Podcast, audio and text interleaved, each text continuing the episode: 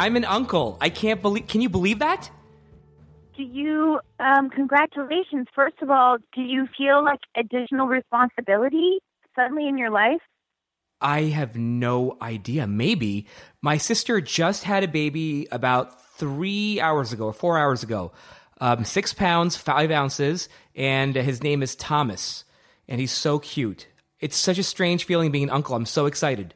You sent me a beautiful picture of both of them. I cannot believe that your sister looks a so gorgeous, and uh, the baby look, just looks amazing. And it, I know Thomas came a little bit earlier than expected, but um, it sounds like everything is really good, right? Everything's great. The baby's healthy. Everyone's excited. Saiba and Keith are doing well. Um, Amy and I are actually going to head over there to the hospital right after we finish up here. So I'm so excited to meet my nephew. That's awesome. Are you going to be like awkward baby holder? Maybe. Um, I'll have Amy take a picture and send it to you, and you can you can pretty much you can decide for yourself if I look awkward or not. Well, if it makes you feel any better, I was with I was awkward baby holder with my own child. How long did it take you before you figured it out? I don't think I have. like, like, like I really, I really don't. I don't know. I just never like you didn't. I never. I don't know. Jack's a really big kid now. I mean, it would be awkward for anyone to hold him. I think at this point. Now I just drag him. He hangs onto my ankle, and I just like drag him to his bedroom uh, by my foot. But Sim, congratulations! Thank you. And are you recording this so Yeah. we can tell our listeners? Okay, good. Absolutely, I'm Dear recording all listeners, this. guess what? It's now Uncle Sim. so please address any emails you feel like sending us. Oh, great. Now it's Uncle Sim. Why did you do that? I'm going to be Uncle Sim from now on. This is. Oh my God. Thank you, Anna. I appreciate that. Um, all right. So let's just dive right in. So the response has been great. Thank you so much for listening to the compilation we made last week. It's been fun to listen to. Anna, have you ever listened to any of the older podcasts at two times speed? No, it, like listening back, I have to be in a mood, like really particular mood, just like watching my show or watching anything that I've, any project I've been a part of because I get so anxious listening to my own voice, seeing my face and the weird things that it does, and like you know, Well, listening to well, I had so many so many episodes to go through. So listening to them at two speed is an awesome experience. We sound like chipmunks, but you can sta- you can hear everything. But you can finish an entire episode in about twenty minutes, which is great. Sim, you shouldn't encourage people to do that. You're right. You're though. right. No, that was just for me for my research. Okay, you're right. Please listen to it at normal one speed. Thank you. Thank you, Anna. Sorry, I have a little bit of a cough. It's so annoying. It's okay. Um, so do you want to dive right in? Yeah. Okay. Dive right in. So the first clip we're about to play is May 17th, Chelsea Handler. So Chelsea was so candid and so captivating. Describe your excitement level when you when you knew she was going to be a guest. Um, I was really nervous because I, you know, I had done her show a few times, and she was always kind to me, but also really, you know, she's incredibly witty and she can be pretty biting at times, and um, and so I was really flattered and and excited when she agreed to do our show, but I also felt like. Am I going to be equipped for this? Am I just going to be like I, I had no idea, but she was uh, like just so surprisingly. Um, I knew that she would uh, like obviously be candid because that's how she always is, but Mhm. but also really kind. And uh, I hope she would be annoyed with me by describing her as surprisingly kind. but uh, but that that was my impression, and uh, and she stayed and hung out um afterwards and and I and I I just really I felt like I I got a different version of her like the guest host relationship as opposed to her being the host guest relationship. I know exactly what you mean. It would just watching you two talk. It really seemed like you both are really close friends.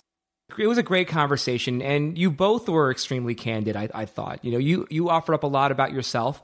Um, in this clip that we're about to play, she talks intimately about a previous relationship, and it felt kind of like the story. It felt like kind of like a story that she would tell her close friends, as opposed to the whole world. Did you ever get that feeling from her?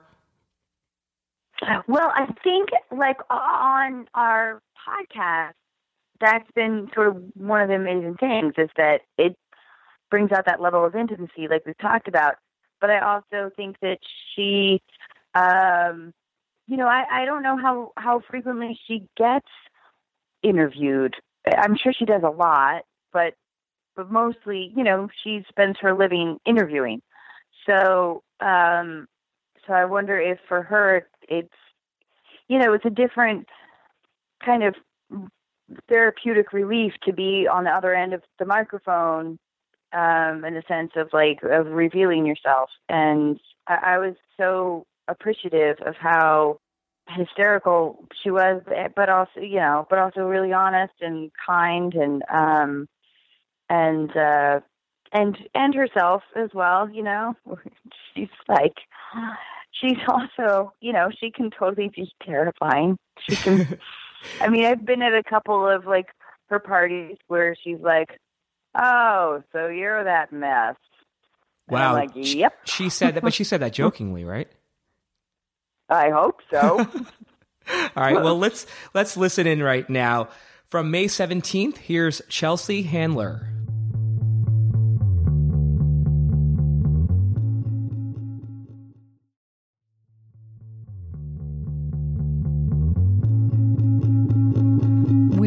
Celebrity you masturbated to or Uh, had a sex dream about? Okay.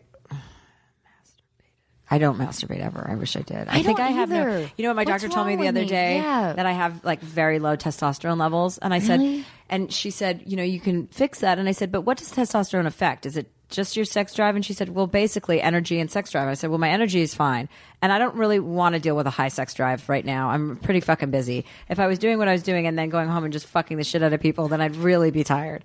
So I don't know that I want to take. She's like, it's a cream. I'm like, cream sounds like premenopausal. like I don't want to put a cream on my body, but um, I. What was the question? Um, do you masturbate? Oh no, I don't. no, but who have I had a celebrity? Oh, I have dreams about tons of people. So masturbating to me, because my parents, even though they, Do you have time to masturbate? well, I probably could. I mean, it could take what three minutes, three to four, five, like what? I just- six. I don't love the idea of masturbating because then you're sitting there by yourself. I know. And I then feel what? lonely and guilty. It's sad Yes, after. I agree. Yeah, it's like postcoital minus another person. I don't find that to be like a great situation. I agree. Sim, can you help us with this? I, I, I It's can only speak for for men. men. It's completely No, different. You need to All- masturbate. yeah, Men need to course. masturbate. It- it's that's totally exactly. different. It's maintenance. Women, It's I'm just not. yeah. I'm interested in, in fucking somebody when I'm into somebody, and I'm interested like when I'm not seeing somebody. The thought of sex doesn't even cross my mind. I don't ever go home and think I'm going to go finger blast myself. But do you ever then do you ever get like built up hormones No, and then you have no. like a sex got- dream? Yeah, I think I'm sure I've had some. But I mean, not that I can recall. I'm sure if other people are having them, then I sh- I'm sh- I assume I have to.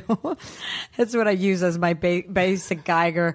I'm like, if I think it, there must be five thousand other girls that think this. Um, but no, I've never masturbated to a celebrity or had. I mean, I'm sure I've had a dream about a celebrity. But I've never masturbated and been like, oh my God, Vince Vaughn's so hot. I can't take that kind of stuff seriously. It's like I also could never wear a negligee. Like I could never be like, "Hey, buddy." I know. I agree with you.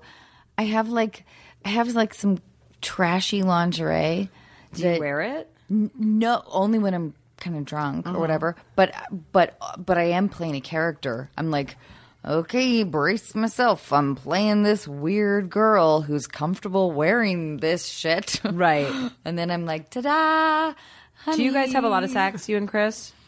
I think we have an okay. Yeah, I think we do. I mean, we're not. We have a spend a lot of time apart. So, So when you see each other, you do want to have sex. I think so. Yeah, That's Yeah. good. Yeah, it is nice. What are It you? is What are you nodding at, Sim? Are you there when they're I'm, having I'm, sex? I'm He's just there. interested in the like, yes, it's very conversation. I'm healthy. It's absolutely. I think it's incredible. A very robust sex life. He's always. Who are you having sex with, Sim? Is the better question. I, I have a lovely, lovely girlfriend. oh, what's her Yes, name? her name is Amy, Oh, that's Yes. nice. She She sounds is. great. and we just moved She's in together. wonderful. Oh, good for Yeah, you. That's yeah. exciting. It is exciting. That is exciting. isn't stressful and exciting. It's always those moments, I think, in life that are exciting, like the beginnings of things. Have you, ever lived with a guy? Yeah.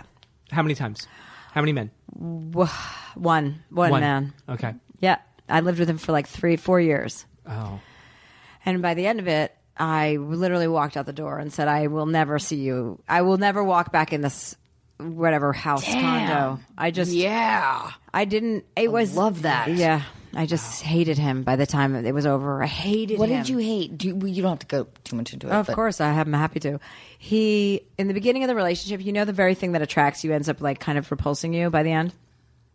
And in the beginning of the relationship, he was the boss at E. He was like the head of the network, and I was had a show on the network, and he was like kind of a mentor, and he like really adored me, and I was really into him. He was older; he was twenty years older. He knew everything about the business, and the fact that he was so kind of you know, I had never had a man like that in my life. Like I've always liked older men. I've always been into older men. And as you get like now that I'm 40, I'm like, well, not that much older. Like you can't have a 20 year age gap when you're 40. I'm like, okay, maybe 48 is my limit, not fucking 60. When I was 20, I could date a 40 year old. When I was 30, I could date a 50 year old, and then it's a wrap. So, and then he did this cute little thing where you would like eat potato chips and, and you would dip them in, in pico, like not pico de gallo, but like canned salsa. But potato chips, those- Yummy. Not no, No, not yummy. no. That's- it's not. They don't go together. yeah. It's like potato I chips think- and ranch, or okay. tortilla chips and salsa. It's mm-hmm. not Right. potato chips and salsa. So he would eat that shitty fucking canned salsa, and he would put them on his chips. And I remember like the last six months because I really tried. We went to therapy, and I- just outgrew him. That's all that happened. I fell in love with a man that was older than me because he loved me and was like fawning over me like a complete narcissist does. And then I grew up and realized I don't want somebody fawning over me. I want somebody who's going to fucking tell me the truth and I outgrew him. And by the end of that relationship, every time he dipped a potato chip into that fucking salsa, I wanted to rip my vagina out of my like off of my body and throw it onto his face. I hated him. It was scathing. And I finally just got up one morning and we had gone to therapy with some fucking lunatic therapist that a friend of mine, some celebrity friend of mine recommended who was out of her fucking, sh- you know, head. She didn't even have like lights on in the room because she had so much plastic surgery. And i was like Oh. i can't even see her. Like where is this woman? And she was just like a cat talking from like a sofa. And i remember waking up and i had secured an apartment right on ocean avenue in oh santa Oh monica God. in one of those high rises and i had just rented out the entire top floor because i was just about to go on a comedy tour stand-up tour i had a book coming out my show had just started taking off and it was like really becoming popular and I knew I just needed like the sound of the ocean and I needed to get away from him because he was just fucking suffocating me. And I secured it. It was like sleeping with the enemy. Like I had planned my escape. And then I got up one morning and he pushed my buttons too far and just said something like, You're an ungrateful, whatever. He said something really nasty that he was going to cancel my show and I was going to be nothing oh without him. And I said, I'm walking out this door and I will never walk back in this apartment again or condo. We had bought a condo. Damn. And he said, You'll never keep it. And I said, I have more cash than you at this point. So you can fucking buy it from me, but you will never control me like that. Ever. And since then, we've made up because, you know, he was in a bad spot and he was mm-hmm. losing me. And I think he was desperate and said nasty things. But I just thought, you will never threaten me or control me at that moment. And I walked out and I never went back. And I felt like, you know, you have those moments where you grow up in life. There's always like a little glimmer. Like that day, I was like, I grew up today and he scared the shit out of me. I thought maybe I'd lost everything. Like maybe he meant it. Maybe he was going to cancel my show. Maybe I was going to be nothing. And maybe my only success was because of him. And then I went on a book tour and I had a number one New York Times best-selling book and I did stand up in 64 cities all while doing my show. and I thought, yeah. I'm fucking powerful. I'm fucking strong. And not to be like an egomaniac, but no one will define you. No one can ever take yourself away from you. And I had to get back to myself. I love it that you had the plan though, because I, I think that my theory, and I hate to, I talk a lot about this. I hate to, I don't like to gender stereotype, but I do think that a, a lot of times women are in, in relationships, and it's like, okay, if you don't change this, I gotta go. If you don't change this, I gotta go. If you don't change this, and and, and then like that continues for like three years. Women say that to men. Yes. And then finally, when it's like, you didn't do it, I'm out of here. There's the shock factor for the man. Like, what? Yes. Oh, but you didn't even give us a chance. Right. And it's like, no, dude. How did you break up with your first husband? Can you talk? Well, I can't talk probably too much about it, but I um but I, I, there were so many red flags that I just didn't, and I was immature. I was an idiot. I, you know, I was a like a small town girl from north of Seattle that was kind of blown away by the industry, and um, and moved in early on in a relationship when I shouldn't have. You know, you know when like you move in, Yeah, and you know you should not be there. You're like, I, everything I'm doing is wrong. Yeah, like I know I'm being wrong yeah. in every way. but uh and then you know got married but i but i did feel like the relationship at least okay i'm checking that off the list like there was there is that pressure of like okay getting married means that i've accomplished that part and i can focus on my career and that's how i felt and uh yeah anyway it was it was uh, we were just too young and and then i uh I, you know, he was not happy. I That you broke up with him. Oh no, I think he was not happy with me in general. Oh, You know, I know I seem super charming and fun, but wait till you have me in bed, Chelsea.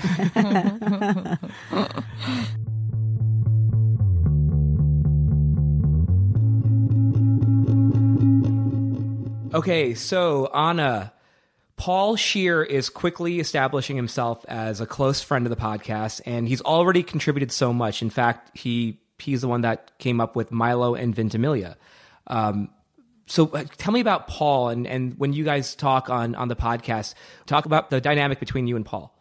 Paul has Paul is not only so we, Paul is brilliant on so many different levels, but one of the many reasons he's he's especially brilliant and a standout is because he is incredibly kind and friendly, and there aren't too many people that are as funny and quick and great at improv and willing to play games that are also not jaded. Yes. Paul is like he's a love, you know. He he you feel you feel the love. Nothing comes from a place of um of of bitterness or anger, which actually I think requires a lot more work than um Do you think it's easier to be funnier if you're an angry person? I think it's easier to be funnier if you're coming from a place of like bitter experience, um, because it, it, there's just easier targets. But when you're coming from a place like Paul, where it's truly coming out of so just being really clever and and kind and open and generous, that is rare and difficult, and and that's why Paul uh, will always go down as one of my most favorite. I have like I you know I have a gazillion favorite guests, but Paul is um, he's a, he's a special gem. He definitely holds a, a spot on the unqualified Hall of Fame, where we can retire his jersey if we were ever doing that. In this clip, we challenged him to perform, and he completely delivered. He was so funny, and I still go back on and I listen to his impression of Indiana Jones selling frozen taquitos at Costco. It's so so so funny. So here it is from May twenty fourth. Paul Scheer.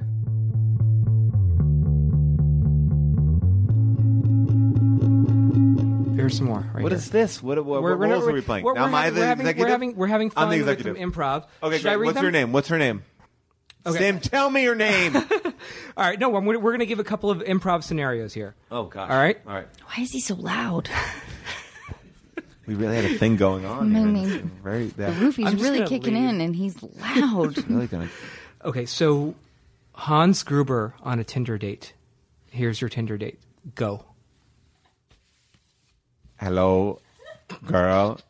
Very nice to meet you. Hi. I have a question for you. Yeah. First of all, does this place take bearer bonds? I have a bunch of bearer bonds. What? I have a bunch of better bonds. Does this place take better bonds? I don't have cash or credit. I have a bunch of better bonds from the Nakatomi Plaza. Is that like a Bitcoin? kind of a Bitcoin. Anyway, so you think you're a cowboy? You a cowboy? You like cowboy movies? Okay. Yeah. First of all, Yeah. you're fucking creepy. Okay. Sure. Yeah. Yeah. Uh huh. Second of all, you didn't bring cash or. I did. I brought better bonds. I don't even know what the fuck that is. I brought you also a gift, the FBI, the gift of the FBI.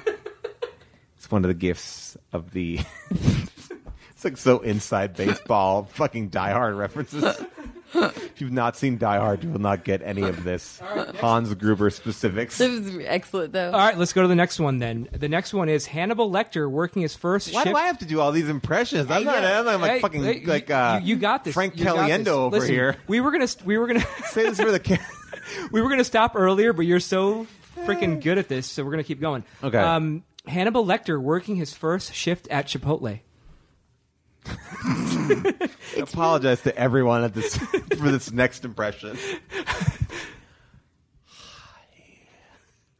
What would you like?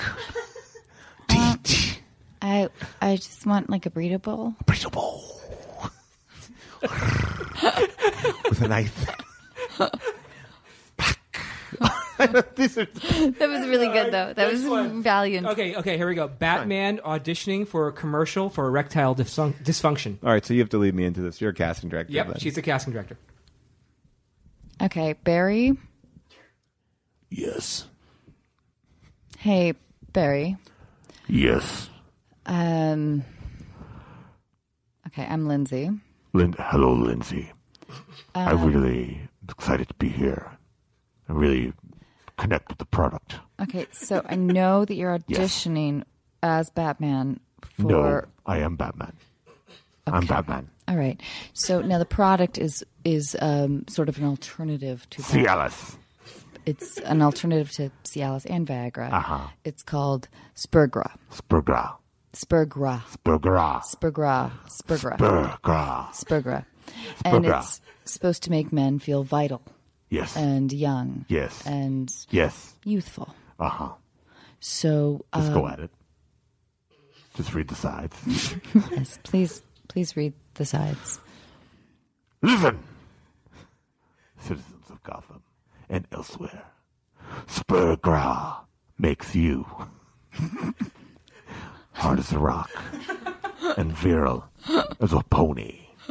I use it myself. no joking around.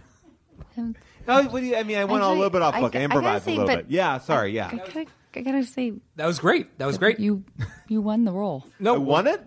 You won it. Thank you. You are now going to get twenty five hundred dollars. I have two more for you. Two more. That's it. Two more, and we're done. We're, we're awful. What, yes. I'm just edit loving out this. some of these I'm- bad you're, ones. You're you're doing All this for my enjoyment right, All right. now. At this point, Indiana Jones trying to get people to try his samples at Costco. oh, jeez, that's these are really hard. Or well, or By you- the way, you you're can- like the best improviser in the And you world. don't have to how be many ti- how, Indiana. how many how many shows do you do at UCB? I don't do a lot of impressions. I uh, two. I do about two shows a week at UCB. You- But you exactly. Don't, You're you don't the have best to at be it. indie. You could I just can be a, like Shia LaBeouf. You could just be a dude, All right. like trying. I know. I'll be. I'll, I'll take the challenge. I'm gonna All take right, the- all right. right. Look, I'm Doing not. it. I'm not. Look, it's a professional podcast. I'm not going to come in here and dick around. I'm not going to come here and say I can't deliver the goods. Not to Shim. Not to you. All right, Shim.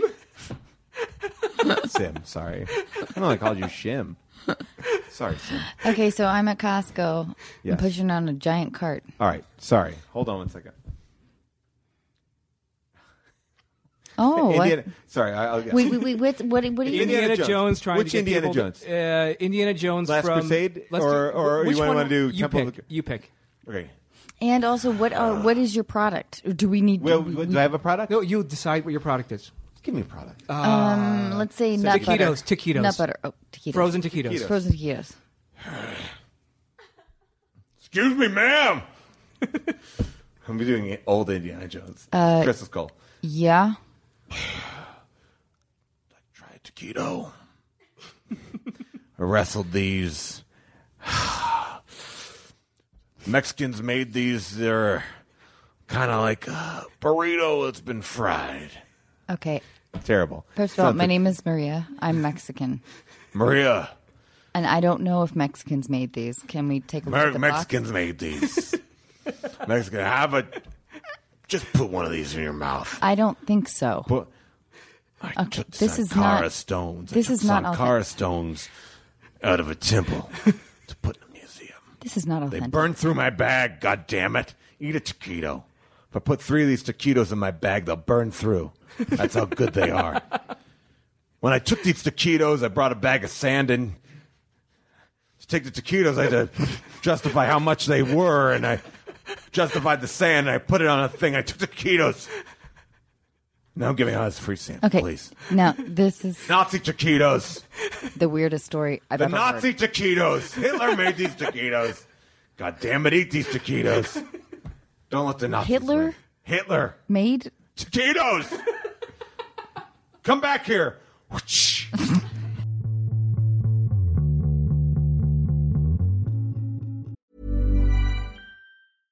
Ever catch yourself eating the same flavorless dinner three days in a row? Dreaming of something better? Well, HelloFresh is your guilt-free dream come true, baby. It's me, Keke Palmer. Let's wake up those taste buds with hot, juicy pecan-crusted chicken or garlic butter shrimp scampi. Mm. Hello Fresh. Stop dreaming of all the delicious possibilities and dig in at HelloFresh.com. Let's get this dinner party started.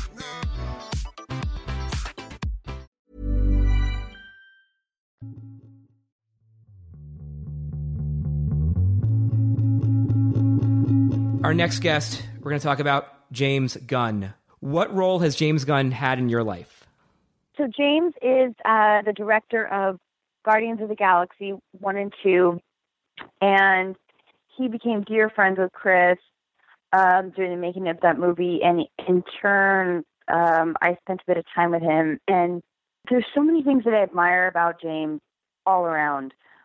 Um, most of all, his integrity and his creative integrity. Uh, he fought a lot of battles with, I think, I think, I mean, I don't want to speak for him, but and one in terms of his creative vision, but also his integrity as a person and a director and keeping the mood and spirit high on a set where everyone's working really long hours and um and you know doing sort of highly technical things that even though you're making a, a an incredibly creative interesting project you're not always feeling that way um I know this from making Scary Movie 2 he's a he's a rare director. Um, I think in this day and age of uh, in terms of uh, sticking to his vision and being um, also a, a- just an incredibly kind person, and also he just adores Chris, but more importantly, he totally adores our son Jack, which uh, is like like I would bring Jack to set and uh and the you know the movie would stop because James would have to you know cuddle with him and play with him and like and give him toys and hold his hand and walk him all around like you know the new planet that they've landed on or whatever I'm not supposed to reveal That's so cool.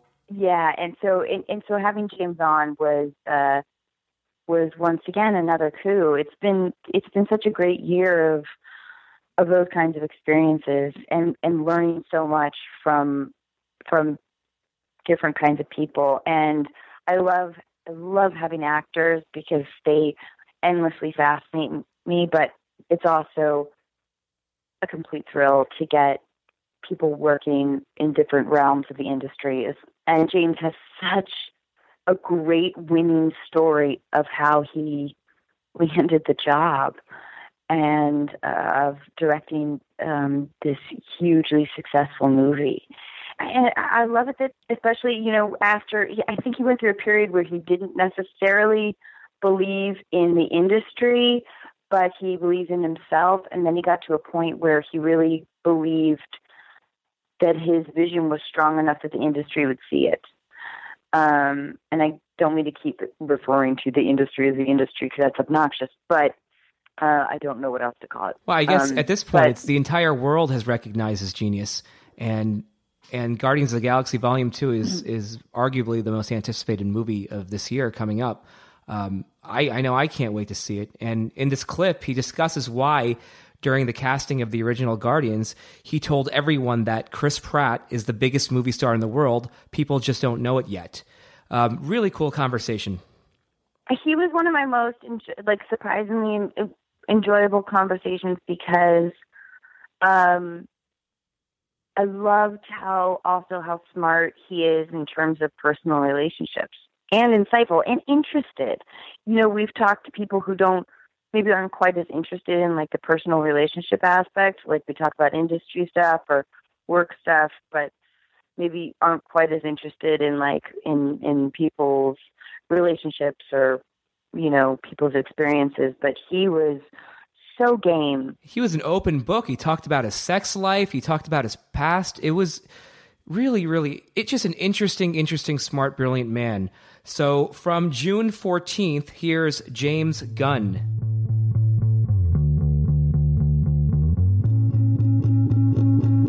Now, okay, and I promised Chris that I wouldn't talk too much about this, and I know you've talked a lot about this, but I can't help it. He's my husband. I'm super proud. And um, but in casting of him, because you Yeah. cast him in the Game Changer Yeah. for him, Yeah, sure. it's changed my life. It's you know, it's it's it's had an incredible impact, and I know that he wasn't a likely choice at the time. He was pretty hefty and Mm-hmm. um, and you know pretty un- unknown.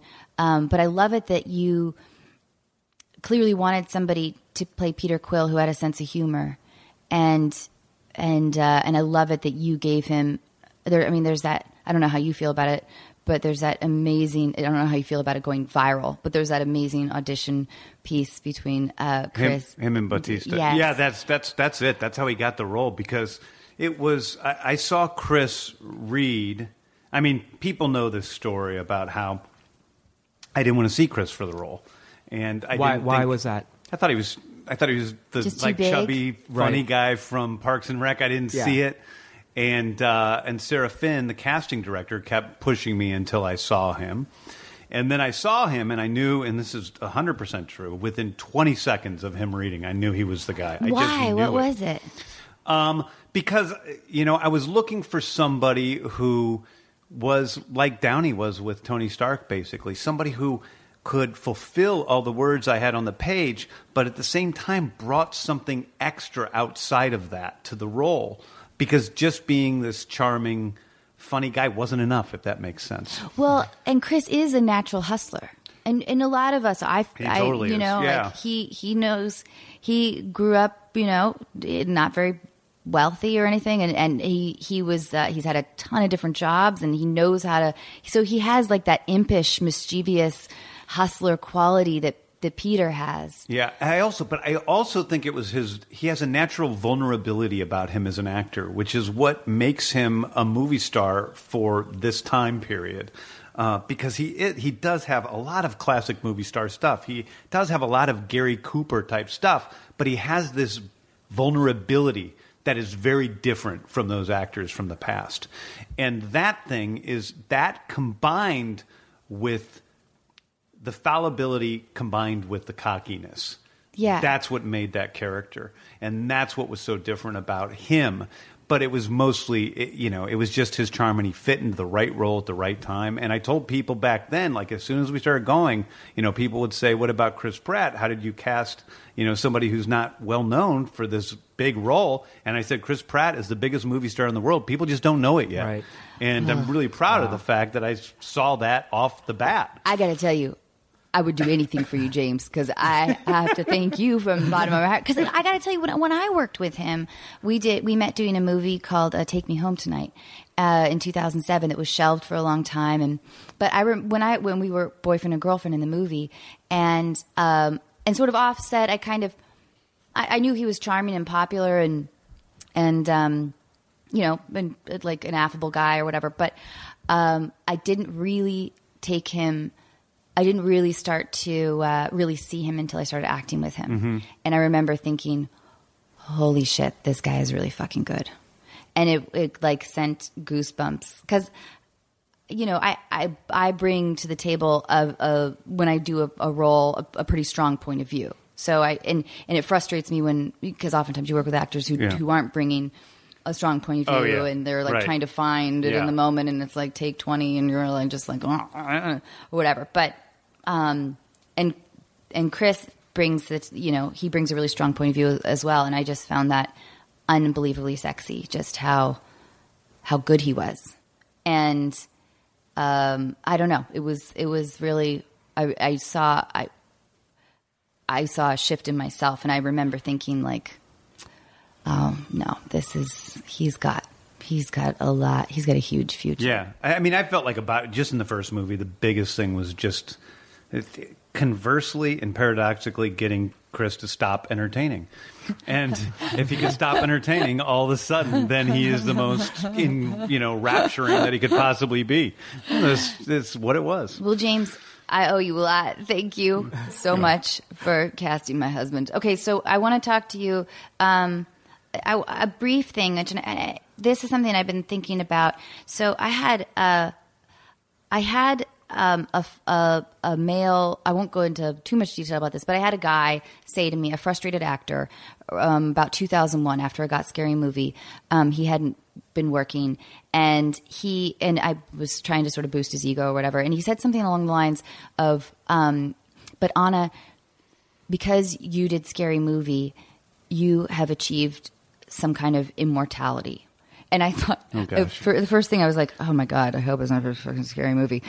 I mean, I love, listen, I love scary movie, but I just, you know, I don't know necessarily want to, like, whatever, that, that's my stamp on immortality. But I hadn't really thought about the idea of that kind of achievement in in um I, I I you know I I love material things and I love acting and everything, but I hadn't really thought about the idea of um, needing to make a stamp um, or I don't know. So I wanted to talk to you a little bit about that because I, I and, and I, I, know that it means it's sort of a question, and I had Sim write this down because I wanted to phrase it appropriately. That, where you might have to admit to some degree of vanity. Yeah, sure. You know? I have plenty of vanity. Don't worry. It's like I don't have to admit to some degree. It's it's it's been a huge driving force of much of my life. But now that you have, I mean, you have had you you have an artistic imprint that you know will last until the zombies kill us. I- and I- even then, they might really Yeah. love. Yeah, maybe. I, I, I mean, I, you know, the thing is, it doesn't, it doesn't make any difference. It makes absolutely. I mean, yeah. Sometimes I want. I'm very competitive. First of all, like very competitive. So I really want to make the greatest possible movies I can make.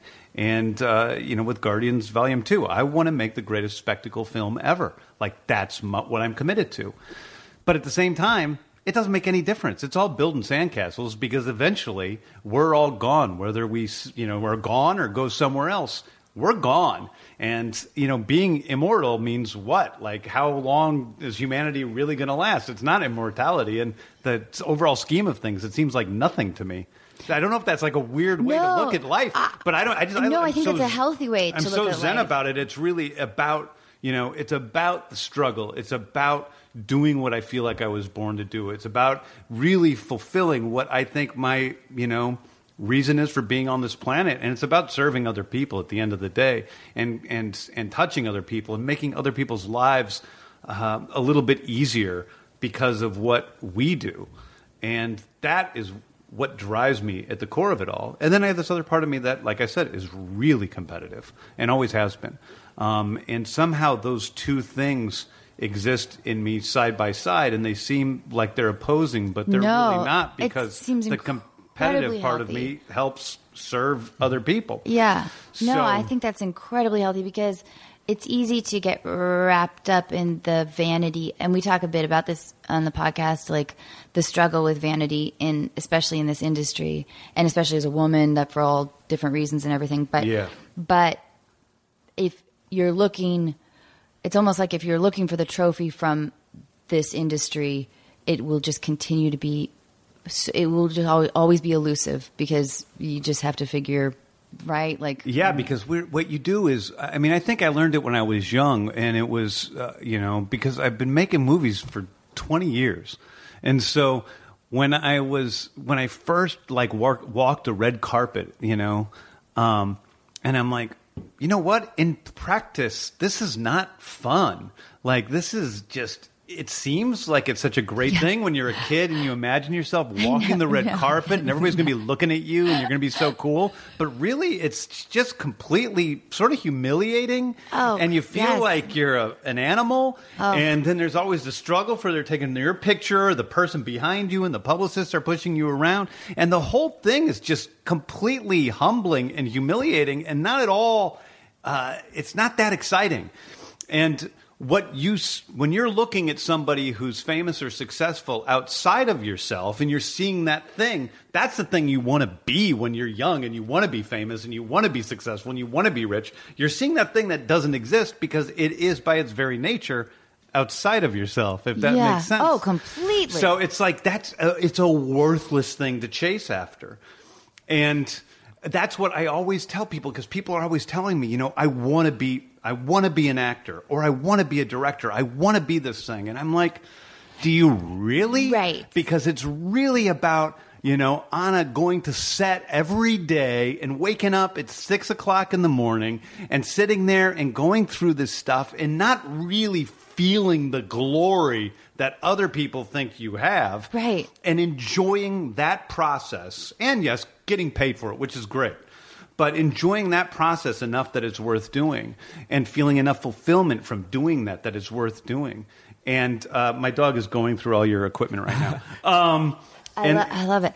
No, but no, I don't know. I don't know why you would have ever seen pictures of me on a red carpet, but I get so uncomfortable that all I do is like unhinge my jaw and I just make the craziest face faces because I'm so awkward. I don't know how to do. I don't know how to close my mouth and do like the side thing that I'm supposed to be doing. Yeah. with like the smoky eyes. So as a result, I have these crazy smoky eyes, and I just look insane. And people can see like my back molars, and I'm just like, I, like, and I never know how. I never know how to hold my body.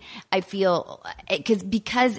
It, like you said, it's like I, I haven't gotten that character down. It's probably that red carpet I- I- character. I, I mean, how many people do you know that enjoy it? I don't. I can't think of anybody that enjoys doing the red carpet. I don't. uh, So I see. I don't know. I I'm, I know that there are people because there Yeah? are people that electively go to premieres that aren't their own. I know, but that's be, no, but they go because of the publicity they get. Right, so- but they don't go because they actually enjoy in the moment being on the carpet. I think I think we just don't know these people, James. But I think they're out there, and they may have a lot of reality television money. yeah. Yes. Yeah. That's, that's probably. You're right. There are people that don't. You know have, what I mean? Like, They're so self-centered. They don't even have the awkwardness that comes with looking at yourself enough to say this is so stupid and.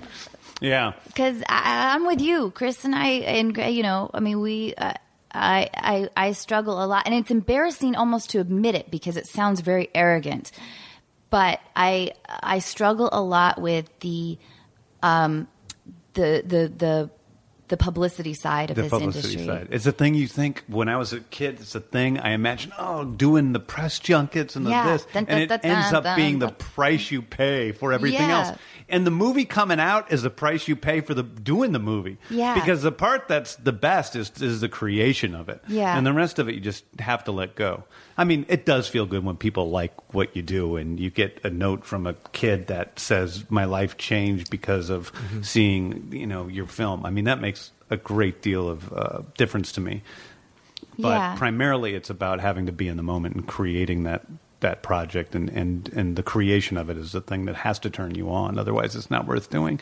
And that's why people who want to be actors or who want to be directors, they need to go out there and act and direct and make sure they really like doing it and can handle the rejection, which is huge. You know, there's this is such a sidebar, and Sim might get annoyed with me. No, but no, we of were course not. we were talking about um, with an actress in an earlier podcast about the whole this whole ask her more hashtag ask her more concept. I don't know if you've heard Oh, yeah. about it. Yes, yeah, it's about the yeah, asking her more than what she wears. yeah. Right, which to me is like it just feels so stupid.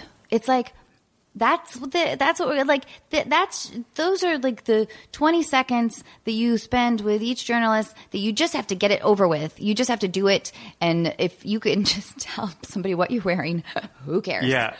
Like, can't we? Uh, I, I don't know. I feel I like the intention. You like ask me hashtag ask me less. Ask me less. but I, I mean, I love the intention behind it. The intention Exactly. is pure, but um, but the But it doesn't really have the movement feels It doesn't so have the, the performers themselves in mind because it just makes things more difficult for this process we already dislike yeah. doing. Yeah, and it's like it's not acknowledging, I guess, to sort of the frivolousness of the of, entire of the whole thing. extravaganza. Yeah, Yeah. yeah.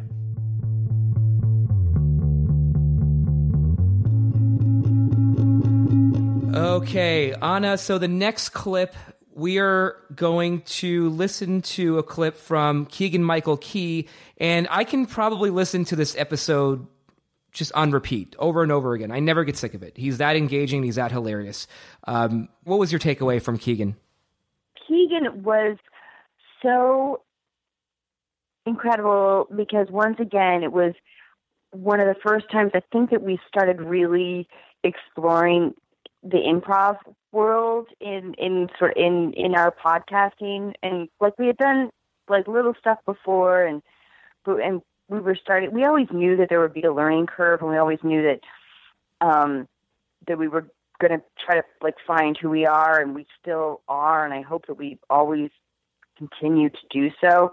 But that was definitely one of the first ones where we really started to kind I felt like open up um you know between Paul and Keegan and Jason um and Zukas um uh, like our our improv We're talking about three of the best in the world. Yeah, they're they're unbelievable. and that to me was so much fun. He, and he had no idea that what we were about to do, um, in terms of me playing the horrible Karen Sarducci, pitching him like the worst. movie. Rosemary's Talking Baby is still probably my all-time favorite. It's I still love uh, Titanic. Titanic 2, Let's Get High. but the fact that he went into the whole like before I even pitched anything, he went into it with saying, "Can I just say, I love the What What Was series," and Yes, instantly I felt like, "Oh, oh my God, game game on," and this is it's so fun. And am I out of my league? I don't know. You were But not out of your league. I it was so much fun to watch you two perform. It's and you've been just you've been getting better and better, Anna. I'm so proud of you and the fact that you're not only holding your own to some of the best improvisers in the world, but you are so so so ridiculously funny and you have me cracking up sitting right next to you all the time. Sim, you know what? The best thing about even when I tell you to like fuck off, you still say really nice things like that. And and the truth is though, I know that you must at some point be going a little bit crazy when I go on and on with a character. But anyway, we can talk about that later. I, I'm I am thrilled.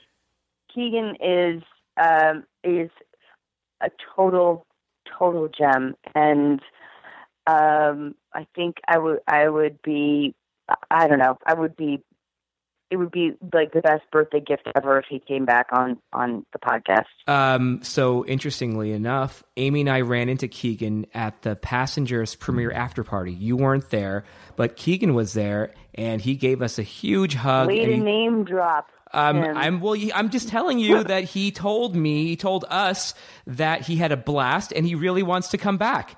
You said that you wanted him back, and I'm telling you right now that he wants to come back. So let's bring him back. I love that idea.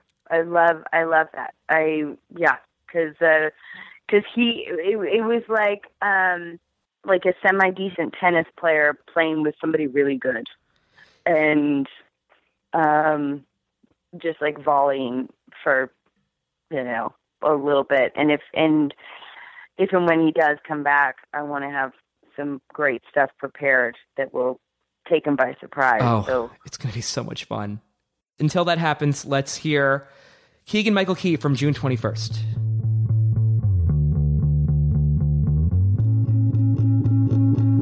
my name is karen. Mm-hmm. i am the studio head of imaginary and uh, Studios. Imaginarian. Okay. Yes. Imaginarian Studios. Um, I'm. You're coming in as yourself, Keegan, Mm-hmm. and I am going to. I I own the rights to some some big name movies. Copy that. So we're trying to make some sequels. Yeah, absolutely. So I want to bring you in, and um, and Donovan will bring you in. I'm Uh, I'm Karen's assistant, Donovan. Hi, Donovan. Nice to meet okay, you. to meet Donovan. you. I already fucking said that. All right. So you don't fucking. And Donovan, I, ple- I appreciate the water. Yeah. Okay. You don't need to. Would you talk like to some water? Anymore. I, I don't need any more water. You, you literally got Donovan, me a two liter up. Okay. of Evian. So He thanks, Donovan. talk- I appreciate like, it. It's always. Is it just- Oh, God, he always talks. You're so dismissed, much. Donovan. I mean, I don't even think he's. I don't even know how he fucking graduated fucking kindergarten. Should I bring him in? Are you talking again, Donovan? Sorry. Uh, okay. Yes, please, please bring in Keegan. Keegan, Karen is ready to see you now. Karen, nice to meet you. And is it, is it Hi. Sarducci or Sarducci? Sarducci. Karen Sarducci. Yes. Nice to meet you. Oh my gosh, Pleasure. it's so nice to meet you. I have been a big fan of yours Oh, gosh, for thank so you. Mm-hmm. long, and I have to tell you, my kids, Milo and Ventimiglia, just love you so much, and they really have their finger on the pulse of Hollywood. Sure. So when we were uh, we were recently um, in Zihuatanejo, and Mm-hmm. they were saying how much they loved you, and I um, so I started watching a lot of your work, and you are brilliant. Mm-hmm, Thank you. And I have to tell you, first of all, I love you as a movie star. Oh, great. I Thanks. also love you as a writer.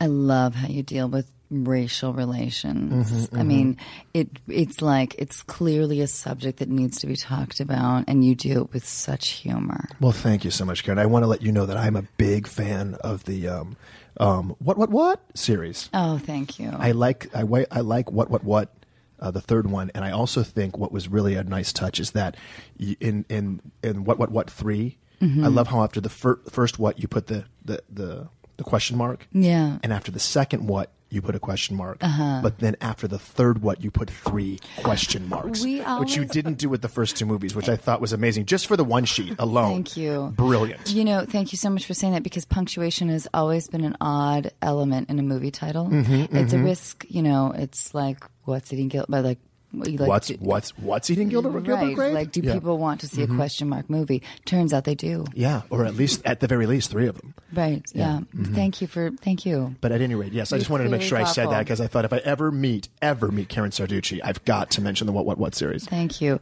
Well, I just I I'm a huge fan of yours. I Thank you. see you as the next Leonardo DiCaprio, Oh wow! uh, Tom Cruise. You are just America's leading man. Oh, Karen, I, I'm I'm taken aback in the most positive okay, possible now way. Now we're going to move on. Um, so what I want to say is now my kids came up with uh, three movie titles. I'm sorry. What now? My kids. Mm-hmm. So you, as you know, um, so we, ha- we I have seen Ventimiglia in the news, but I don't know what. what how old is Milo? Milo's fourteen. Fourteen. Gotcha. And Yes. Ventimiglia is sixteen. Correct. Yes, right. yes, right. yeah. And I saw the whole thing in the in the spread, and that there was the thing in the THR about Uh, his uh, sweet not- sixteen yeah, yeah, birthday. not to you. I'm sorry. I'm I'm No, gushing no. now. I apologize, Karen.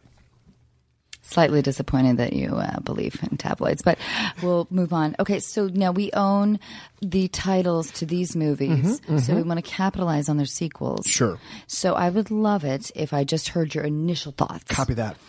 Number one, The Joy Luck Club 2, Mm-hmm. Not Quite as Lucky. Gotcha. Mm-hmm. Mm-hmm. Uh, not quite as lucky. Now you're the star. Sure, sure, yep. Um, I can play Asian. Mm-hmm. I can do that.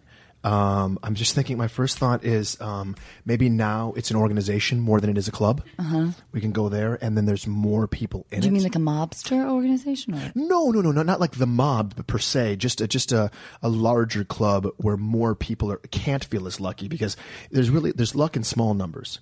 So and it's like the pessimist It's the pessimist club, right? Yeah, I think I think, and what happens is the joy luck club turns into the pessimism club, and then by the time we get around to the third act, we're trying to pull it right back to where it was to begin with. Is there hope at the end? Absolutely, there's hope. In fact, we're going to change it to the Joy Hope Club, and uh, at the, that's what they're going to change. There's going to be a banner at the end, and that's what they're going to change the name of the thing. And Mm-hmm. Like then a we'll do birthday some- party banner. Yeah, and then we'll do some traditional Chinese dancing. Yeah, Do you know how to me. traditionally? Oh yeah, Chinese- yeah. I am an expert in chantois. Yeah. Okay, all right, yeah, style, All yeah. right. Well, we're, we're, I, I like I like where you're. I like where this has started. I just feel like, like a lot of set pieces. Maybe it has mm-hmm. it's Chinese, but it has a Bollywood feel. I'm oh, just thinking we might do a couple of set pieces here, there, and Well, perhaps you are a- everywhere. you're a wonderful dancer, and Milo says you can sing. I can sing as well. Sometimes a person sings a song in his heart. Mm-hmm. Okay. Now the next one is Rosemary's Talking Baby. hmm the talking baby. Yes. Now I've already signed a deal with Mary Kate and Ashley Olsen to be the talking baby, but here's the thing: this movie takes Mm-hmm. place in 2043, Mm, a mm-hmm. time where man can actually have a baby. So you are the lead. I'm playing the Mia Farrow role. Yes. I see. You have had a uterus inserted into your body. Yep. Because you're a generous man, you don't want to your wife or your partner, whomever, a gay man, whatever, however you decide to go with this. Mm-hmm. I'm with it. You don't. You don't. You want to experience the idea of childbirth. Right. So you are yes, you are giving birth to um, Rosemary's talking baby. So now in this case, I'm Rosemary, and I get it. But uh, well, maybe we'll just call me um, Rosemariano, and I'll be a Hispanic guy who wants the uterus inside of him. Uh-huh. Right? Do you like it so far? Like he's maybe he's this. he- we can play an Well, I ethnic. you know, I just think that demographically speaking, I to have a guy like this, like this in this particular kind of way, I like this market for right? sure. Okay, and then what happens is he. He, he same thing happens like from the original right Mm-hmm. so at one point in time he remember he starts to find out he goes to see the priest and he find out that there are two babies inside of him dos Two. babies and what happens is he realizes one baby is the devil baby and the other baby is regular baby and then the majority, majority of the film what happened he go to the doctor he go to the doctor and the majority of the film take place to the um the ultrasound machine. and there is a there is a battle between good and evil inside of his home. Inside of his home. And and then we can decide later we can decide later as we as we go forward if, if we want the good baby to win. If the bad baby wins, there could be a Rosemary's three. That's my initial thoughts.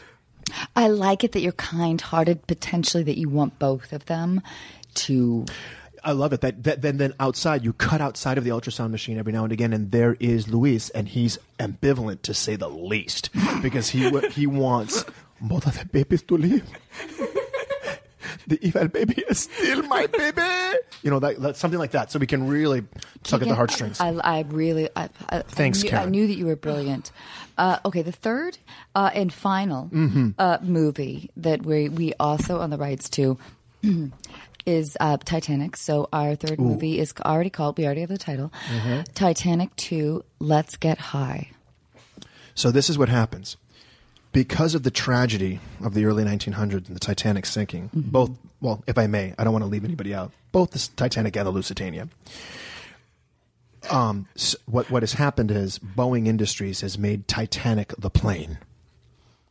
Now, what's the subtitle again? I just want to make sure. Let's Get High. Let's Get High, correct. So they've made a plane. Milo that's- loves to smoke weed. he does. Okay, great. Yeah. So the plane is the size of the original Titanic boat. Okay.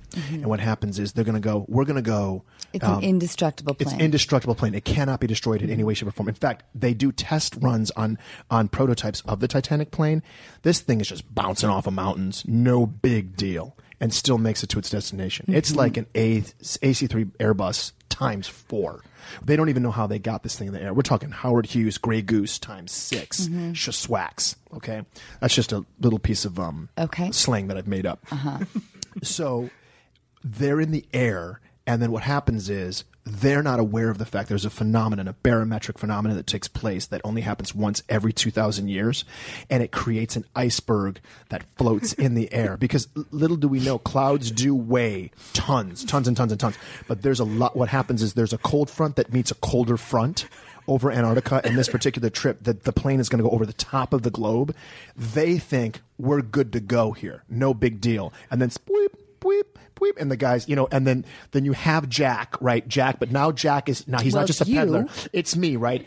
Huge weed Now you're in like the lower. I'm in steerage. Yeah, okay. you might even be in like the ba- where the, the baggage. I could actually yes. There's like six guys that stowed away in baggage, but baggage, baggage. This is how huge. This is how Titanic the Titanic is. Baggage is the size of three seven sixty sevens.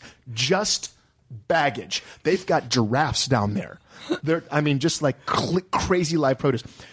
I'm selling weed to the other six guys. Some people are coming down from um, middle class, not first class. They're coming down to buy weed. Nobody's Maybe do monitoring an the plane. Irish jig though. I can absolutely do that if you'd like that.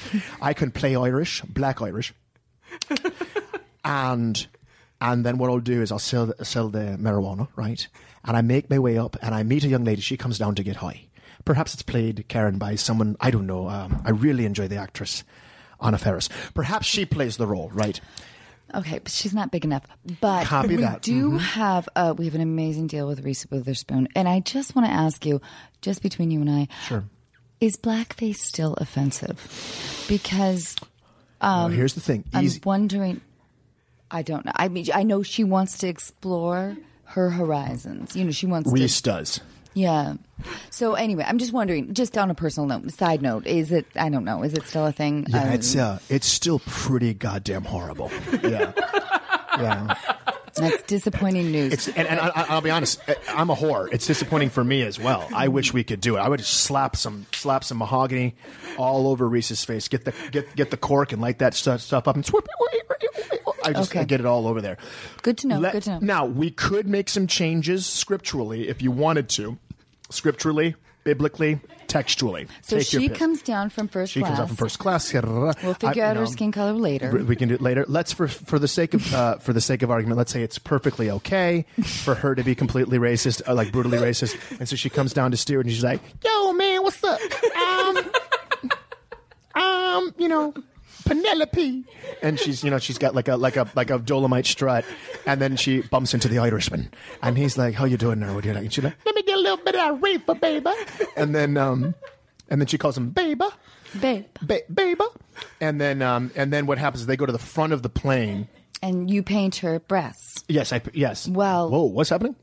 I paint her breasts. Yeah, Well, no, I love it, Karen. Yes, and yes, and I use pastels mostly, but I, she so she does black tit You're in the and black pilot. face.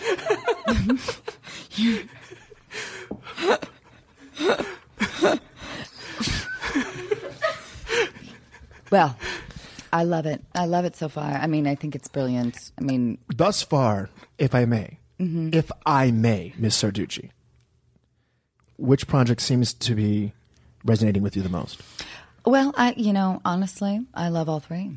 And according to my children, you are um, you truly are like the next uh, Robert De Niro, uh, Leonardo DiCaprio, uh, all the Marlon good Italian ones, all the good Italian actors. Um, I look, I'm more than willing to change my name to Keegan Michael Keegan. Keegan Michael Keegan. uh, Miguel Keegan. Listen.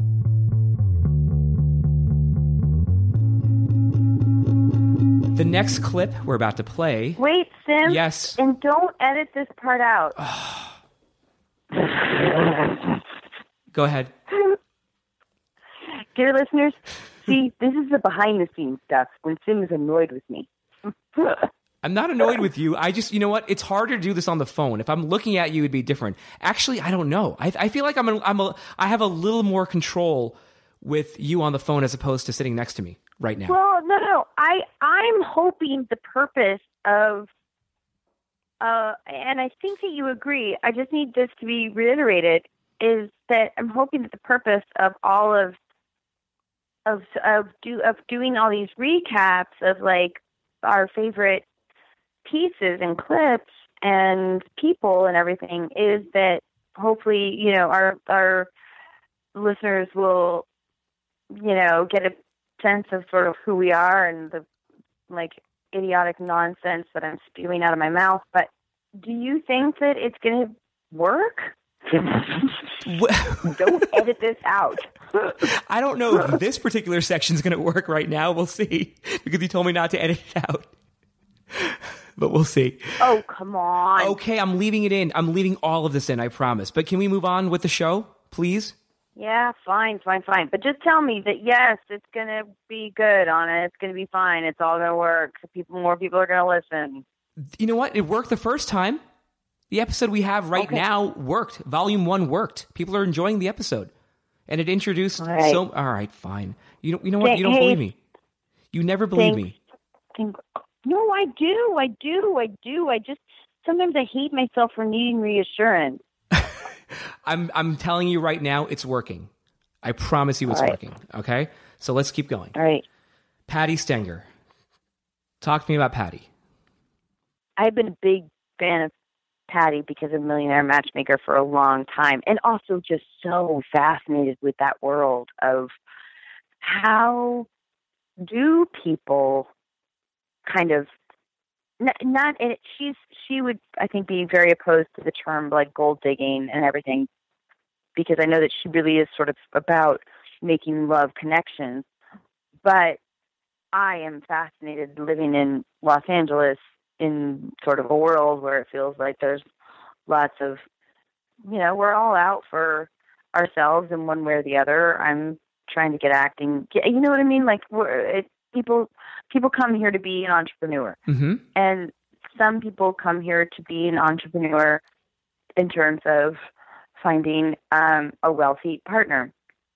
And um, so that element really fascinates me. I was thrilled. I, I find her, um, even through her, her sort of her her straight talk, incredibly charming.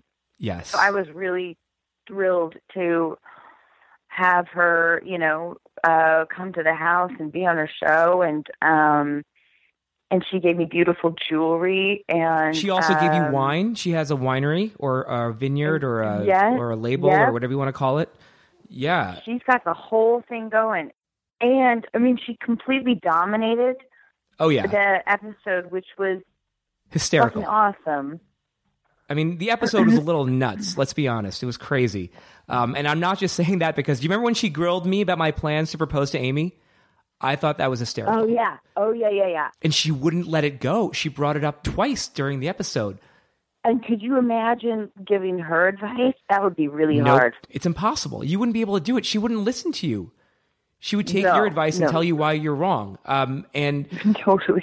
And what was interesting, And she's probably right. Is the sad Oh, thing? yeah, You know well, what you know what? And that's the sad thing, but she does carry herself with a lot of confidence. That's something that I noticed, and Yeah. it's very impressive. And you know, I and you know this, Anna. We get a lot of emails on unqualified.com asking us why they can't attract anyone. And um, the clip that I'm about to play is Patty definitely speaks her mind to that caller. she was a little, uh, and I totally admire her for this. A little more forceful with her advice than I would ever be because, uh, you know, I brand myself as being completely unqualified, and I have no idea what I'm talking about. Oh, about. absolutely. So- I mean, there was there definitely was a little bit of good cop, bad cop going, but I don't think that Patty came from a from a from a malicious place. She oh, really not at all, not at all. No. In fact, No, I also just- warned the caller. I said, "Look, you're listen. This is you. Are you sure you want to get into this? Because Patty is going to just completely just go at it." And uh, and uh, I think her name was Ashley. Ashley said, "Yeah, you know, bring it on." Do you think that Patty is alone with Chris? Right now, She tried. Yeah, if they were like, because I'm upstairs. If they were like downstairs alone, do you think that Patty would try to be like coming on to Chris? well, she did say during the episode that Chris is her dream man. You, you heard that? You heard that, right? Yeah, yeah, Yeah. What do you think? Do you think Yeah. you can trust um, Patty and Chris alone in a room together? yeah. I do. Okay, good. But even if I w- even if I went downstairs and I found like something crazy going on, I think I'm at the point in my life where I'd be like, well, fuck it. With that, here's Patty Stanger from August 9th.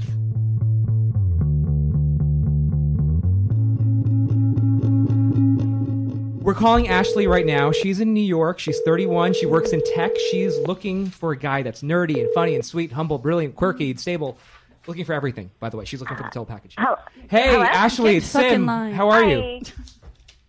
Good. How are Anna you? is here. Hi, Ashley. Hi, Ashley. And so is Patty Stanger. Hey. Hey. hey. So, so Ashley, you want true love, but all the men you're attracted to seem unavailable. Let's try and understand you more, so Patty can accurately assess your situation and give you the best advice. So, Patty, please why take are it you, why do you say they're unavailable? What's the reason? What are they giving you as a reason? Okay. I keep falling into the same kinds of scenarios where I have a very particular type and then I meet these wonderful men that I think are totally the, the thing or they're pursuing me. And um, I'll either find out pretty soon, maybe like within a, a couple of months or so, that they're just kind of like at capacity emotionally. They can't go further. They don't really want anything serious. How many have you had in a Even row? How many? of- but how many have you had in a row? Um, so I was in like um, a couple of very long-term relationships since I was in high school, essentially. Um, one was several, several years, one was three. But those so were all the emotionally. Un- but wait, were they all, they were all the emotionally unavailable guys?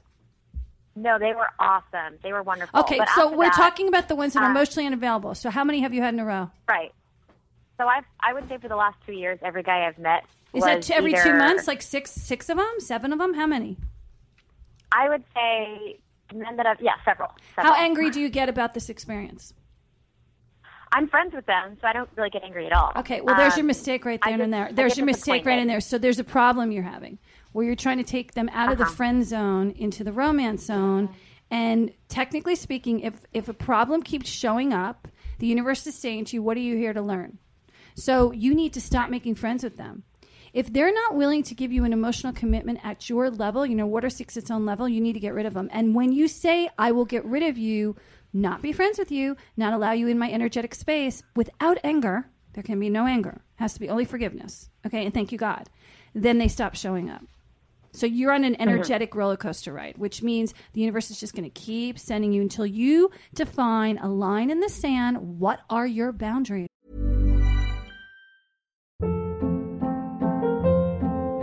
Hold up. What was that? Boring. No flavor. That was as bad as those leftovers you ate all week. Keke Palmer here, and it's time to say hello to something fresh and guilt-free. Hello Fresh. Jazz up dinner with pecan-crusted chicken or garlic butter shrimp scampi. Now that's music to my mouth. Hello Fresh. Let's get this dinner party started. Discover all the delicious possibilities at hellofresh.com. Hey, I'm Ryan Reynolds. At Mint Mobile, we like to do the opposite of what Big Wireless does. They charge you a lot, we charge you a little. So naturally, when they announced they'd be raising their prices due to inflation, we decided to deflate our prices due to not hating you. That's right. We're cutting the price of Mint Unlimited from $30 a month to just $15 a month. Give it a try at mintmobile.com slash switch. $45 upfront for three months plus taxes and fees. Promo for new customers for limited time. Unlimited more than 40 gigabytes per month. Slows. Full terms at mintmobile.com.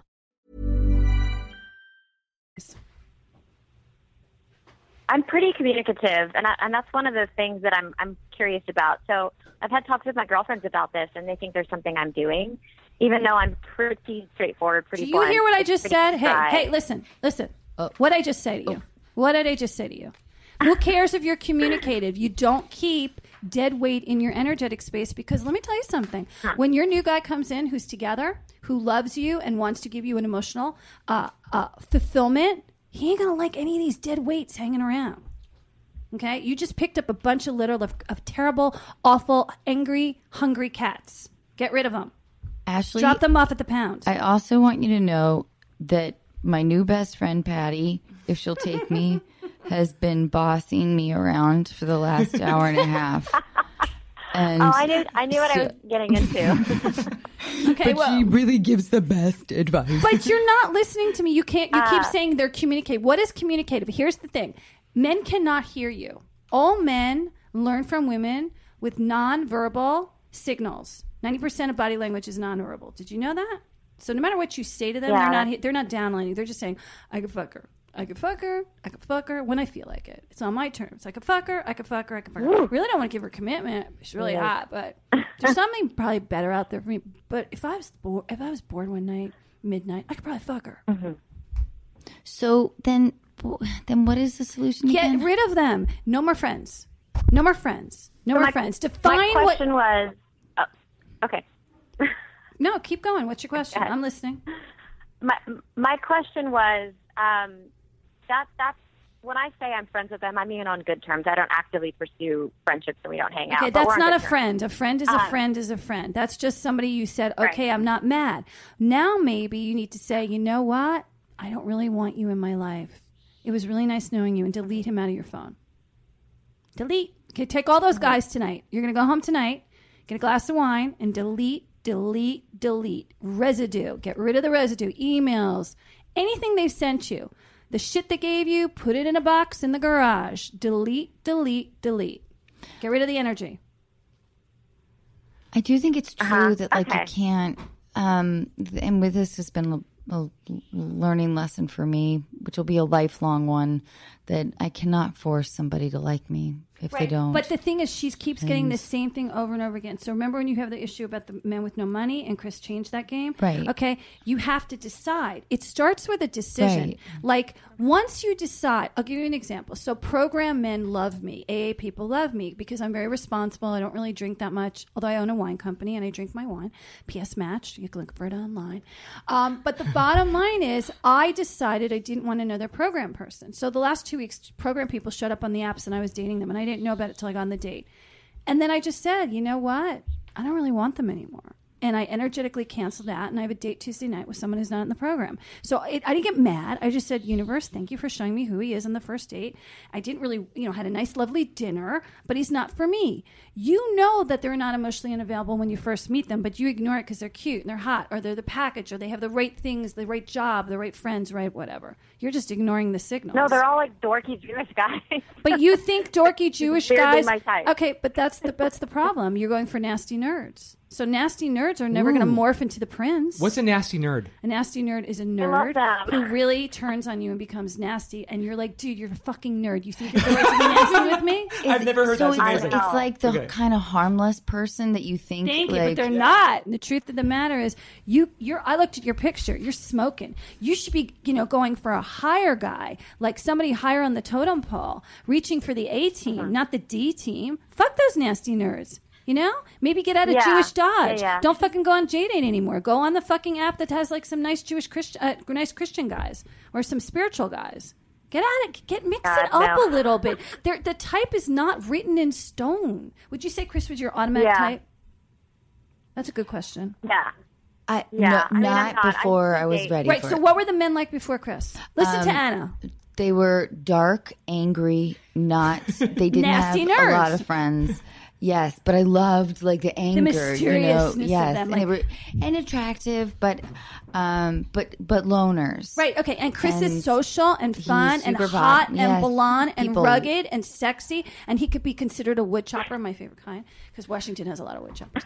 Okay. So think about it. That was not Yeah. her type, but she was open to receive, and the universe It sent took a the universe sent her her husband. You're gonna say, oh.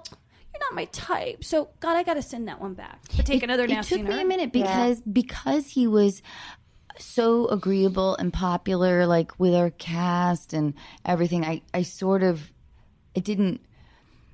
It wasn't like a. I was a, totally attracted to him, but I was also like, mm, that's not that's not the sort of the personality that I've been attracted to in the past. But what I didn't realize that is that Chris is deep and he's intellectual, but I chose willfully to ignore that idea because I was I was drawn to you know darker souls because it was tapping into you know Okay. a level of So- unhappiness So, that so I listen had. to him. So here's Right. the, this ray of sunshine that swoops in. You know, pretty successful. You know, he's been on TV, he's been in the movies, and totally opposite type. And she was open to it. She's like, "Look, he's not really my type, but he makes me laugh. Oh, I'm having a good time with him. He's my friend now." It progressed. Give it a fucking chance. You keep going after your type, you're going to be fucking alone. And those nasty nerds are not for you. was Switch it the fuck up. also tall and hunky. It's true. I forgot about that. Yeah. part. He is super sex sexy. I mean, he's my type, and I would go for I that. And did I'm want way, I could be his mother right now. So, okay. So what I'm trying to say is like, stop. The type thing has got to go. You know, I recently changed my uh-huh. type. I used to go for bodybuilders, like really tall, six foot two bodybuilders. They were all my boyfriends. If you lined them up in a row, they all look the same. And now I go for surfer lanky types, like because somebody that I have a crush on looks like that. So the point of the story is I didn't realize that I was going for more of a different type. And he was metro, this guy, and he's dresses really great and he's really interesting and you know that sort of thing. And I think I changed my Mhm. type over the years. You're gonna change your type every so often, especially when you hit the wall and they hurt you. You're gonna go, eh, not really my type anymore because I need to get a different type. My early 30s, that was uh, such a game changer for me.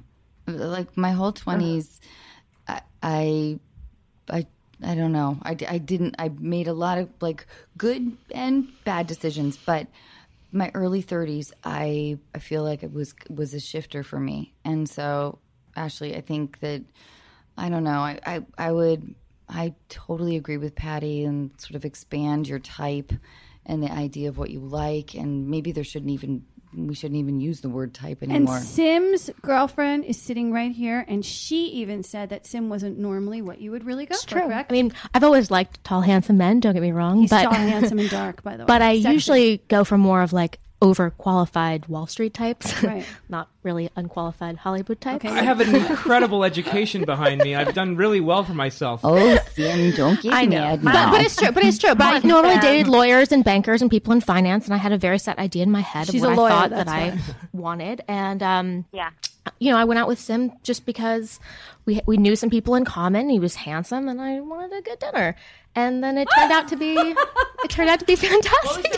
Don't roll your eyes. Uh, we went to Baco Mercat downtown. Does she work? Does she work downtown? You love that place? Is that the place where they have the um the little macaroons that I love? That place in the front? No, I know that place name. Yeah, Okay. yeah. But it's true. I tried very hard to avoid dating men in Hollywood, and now here I am on a celebrity podcast. But the truth of the matter is, you can't put everyone in a box, okay? true. And you need to Uh-huh. open up your sexual gates. You might be surprised. Who's your celebrity crush, by the way? My celebrity crush is probably this is going to be so typecast, but like like a comedian, like a John Mulaney type or He Seth uh, he wrote for type. SNL. He had a TV show for a while. Of He's course, like- you've he's got like a- somebody who's he's a nerdy and smart, obscure. Yeah, yeah, yeah. But he's not Jewish. But he's handsome as well. Yeah, he's Irish. He's not Jewish. he's Jewish. educated. He's like he's like an adult, but he's just sweet and kind and like a he? normal. He's probably in his thirties, mid, mid to late thirties. So is he Dorky. single? Is he single? What's He's your- married. Oh, he's No, no, married. he's oh, he's married. married. Okay, all right. Okay. I mean, like yeah, that that would be Would you like a Jimmy though. Fallon type?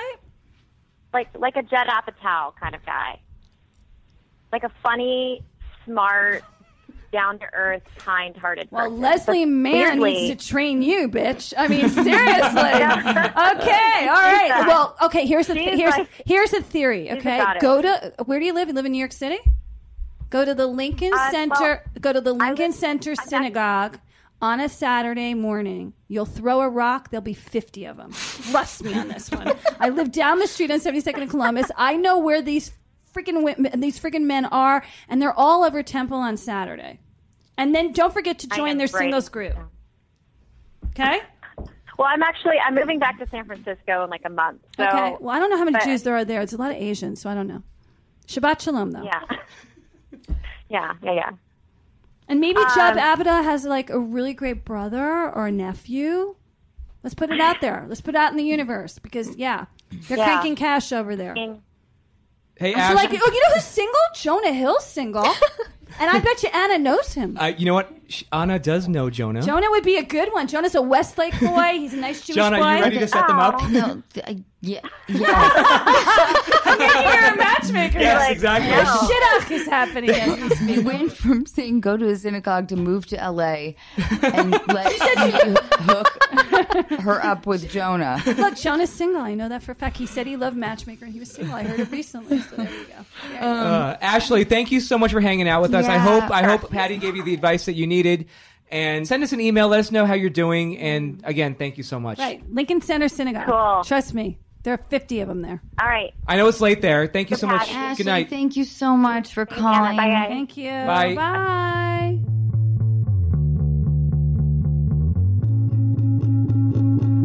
So the next clip we're about to play is from our episode with Courtney Love. So Anna, tell me what was going on through your mind when Courtney Love walked into your house. Oh my God. I think when Courtney Love walked into my house, I, you know that I'm rarely at, at a loss for words, and I feel like that a little bit right now. Because I'm try I'm reliving the experience a bit. I, I felt like you know someone that I grew up with.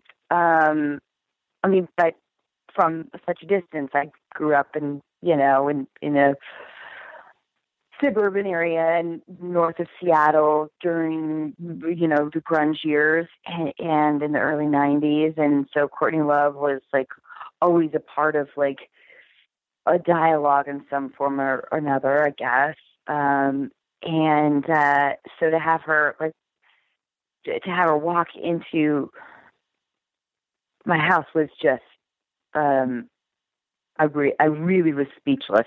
And I think it was one of those um, interviews too where I felt truly what what do I ask her? What do like I couldn't stop. Um, I, I was in such awe. I was I, I get starstruck a lot, and I was really I get starstruck with almost with every guest pretty much. That's a charming quality to have for you, by the way. I'm sorry, continue, but I just wanted to say that when you do get starstruck and it's completely evident, it's really charming because you know you you know that that they feel the same way about you, and you handle that so gracefully. So it's really endearing. Oh God, I God, I never think that anyone's like that. Or if they are, if they are, I always feel like, oh, maybe they're faking it. But whatever, that's my own insecurities. But um, no, because there's so many people that I admire that I've I've seen from afar, and then I get the great, you know, uh, like these amazing opportunities where I actually get to like interact with these people, and sometimes they're disappointing, but sometimes they're pretty incredible.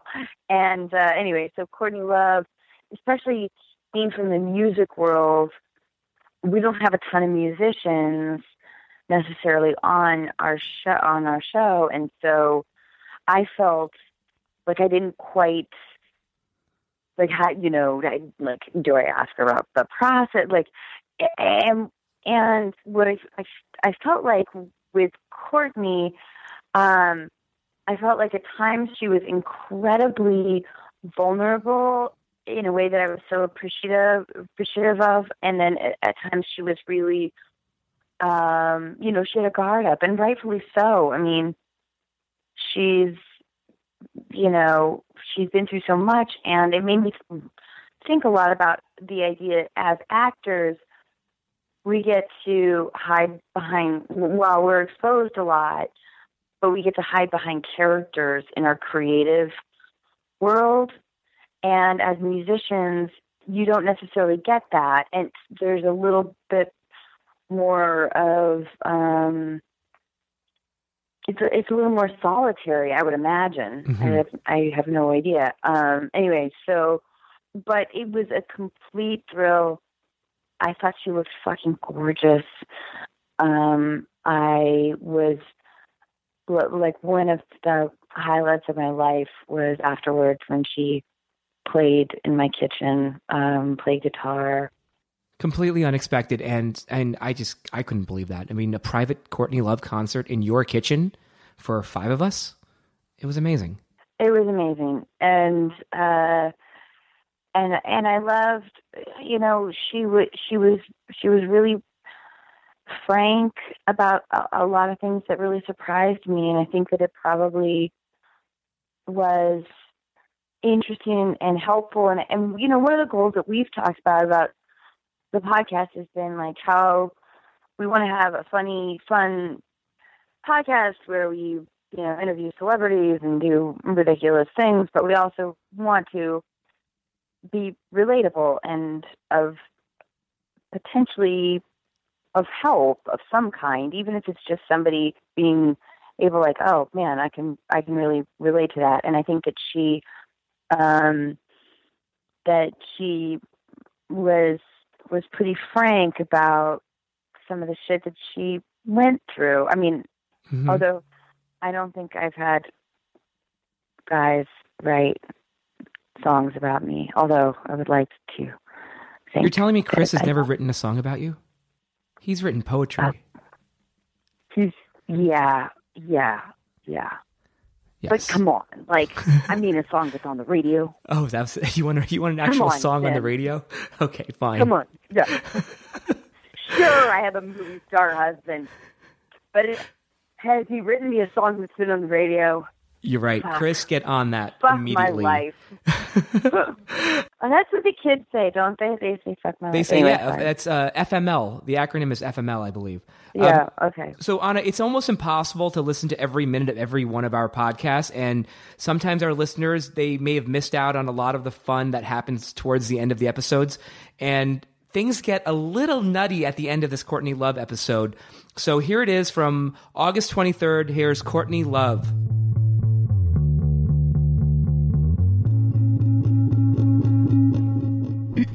Sim does this crazy signal with his finger where he swirls it around. Did that mean shut up? I guess it means wrap it all up, but I've never been able to really figure it out. Will you do it again, Sim?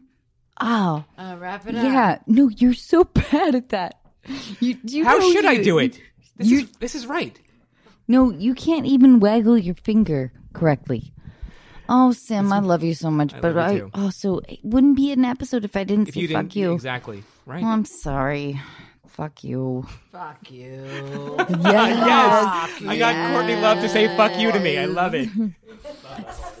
Courtney, will you say it with like a lot of growl and passion? Some gusto. Yeah. Fuck you. Fuck you. Sim. Sim. Fuck you. But maybe Sim. No, a- no, no. Let me do it like Sorry. I'm angry and Okay. I love her. Okay. Sim. Fuck you. that was great. Yeah. I loved it. That's as much as I can I loved it. for right now. Courtney, thank you so much for hanging And- out. with oh, tonight. thanks We for having love, me hang out with you. love having- I had a calzone. I met the baby. I met the parents. Kiwi's here. Osama's here. Hey, Courtney, Yes, darling. would you do me a big favor and would you tell me to fuck you, Anna? No, I don't want Come to. on. You're so vulnerable Please. and like little. Please. You're like Please. little. I'm stronger than You're you think. like a little I'm dog. stronger than you yeah, you think. like to be spun around and Yes, thrown I up do. against You that know wall, that, bitch. you know know that, that, bitch. yes, You, you- know that, bitch. You, know little I- yes, slut. yes, yes, you yes. little whore. You know you like it. You know you like it, you little fucking whore. Slam, slam. Fuck you. Fuck you. Donna, fuck you. Ah, yeah, say you want it again and again and again, you little slut. Fuck you, yeah. ow, Courtney. Oh, oh, uh, uh I guess we know who the top is in this relationship. Oh my god, I'm always the bottom. Uh.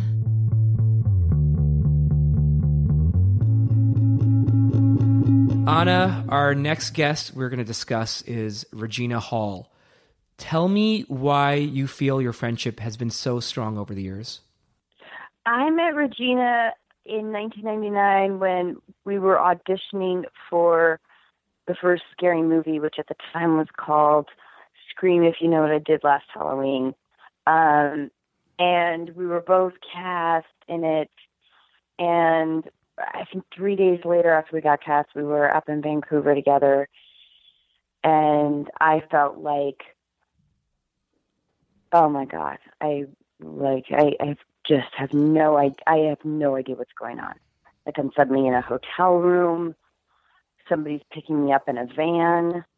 I'm going to a trailer to get fitted for um like like I, I truly had no idea of any anything uh, about the process of of being uh, you know in in this industry um and Regina was just so kind. Um, she had like a neighboring hotel room to me, and um, she was she was just unbelievable to me. And then as the years went on, we were the only ones that were in all four, although there were five scary movies, but um, we were in all four together, and so our friendship just grew stronger and stronger, and we just spent a lot of time together. And we would just spend all day on set, just giggling eh, about absurd things. We both have a really absurd, raunchy sense of humor, and extremely, extremely different backgrounds. Um, and you know, we we would laugh a lot about why are these two characters, Cindy Campbell and Brenda. We never, I don't know if we ever really figured out her last name. I can't remember. Uh, good friends, and um, because it made no sense. Cindy was this incredibly nerdy, idiotic white girl, and Regina was a very like street savvy, um, not always the nicest gal, but for whatever reason they were good friends, and it, and it sort of we always sort of felt like it kind of cemented in the weirdest way um, the idea of these spoof movies, but we we just we just made each other laugh, and she um, has this wonderful juxtaposition of of you know she's she's fairly religious, although I don't want to like speak too much about uh, like her views about anything, but um, but also like just not afraid at all to to get raunchy and um and I just I th- I think we've had this enduring. I mean, she has one of, uh, if not the best laugh that I've ever heard. Um, She really does. and and I yeah, my my love for her couldn't. We we sadly, you know, just because of the way like friendships go, we talk about every six months, but when we do, it's like we're right back in the groove. And um and I'm I'm just I'm so grateful that I know her and I dream that I get to work with her again. Before I play the clip, remind our listeners what is Fistgina? Oh, Fistgina that was the band that we made up when uh, when we got bored on set because there's a lot of downtime, believe it or not, making the scary movies while they're setting up all the ridiculous props and like horrible stuff that we're about to do. So Regina and I uh, made a band called Fistgina, um, and uh, we yeah we sang a lot of ridiculous songs, and I think and we were up in Canada, and I think that I got I have to imagine that most of that Canadian crew, and we just got such such a big kick out of it. They must have been like these idiotic girls. Like, what are they doing? Because we would just be in one of each other's trailers, which were little like dinky trailers, even though we you know whatever, but whatever. I can't complain about trailers and stuff, but but just like making up like the nastiest verses we could possibly imagine um, for our band Fistgina. So you made up a Um, couple of verses in this clip. So from September 20th, here is Regina Hall and Anna Faris and their band Fistgina.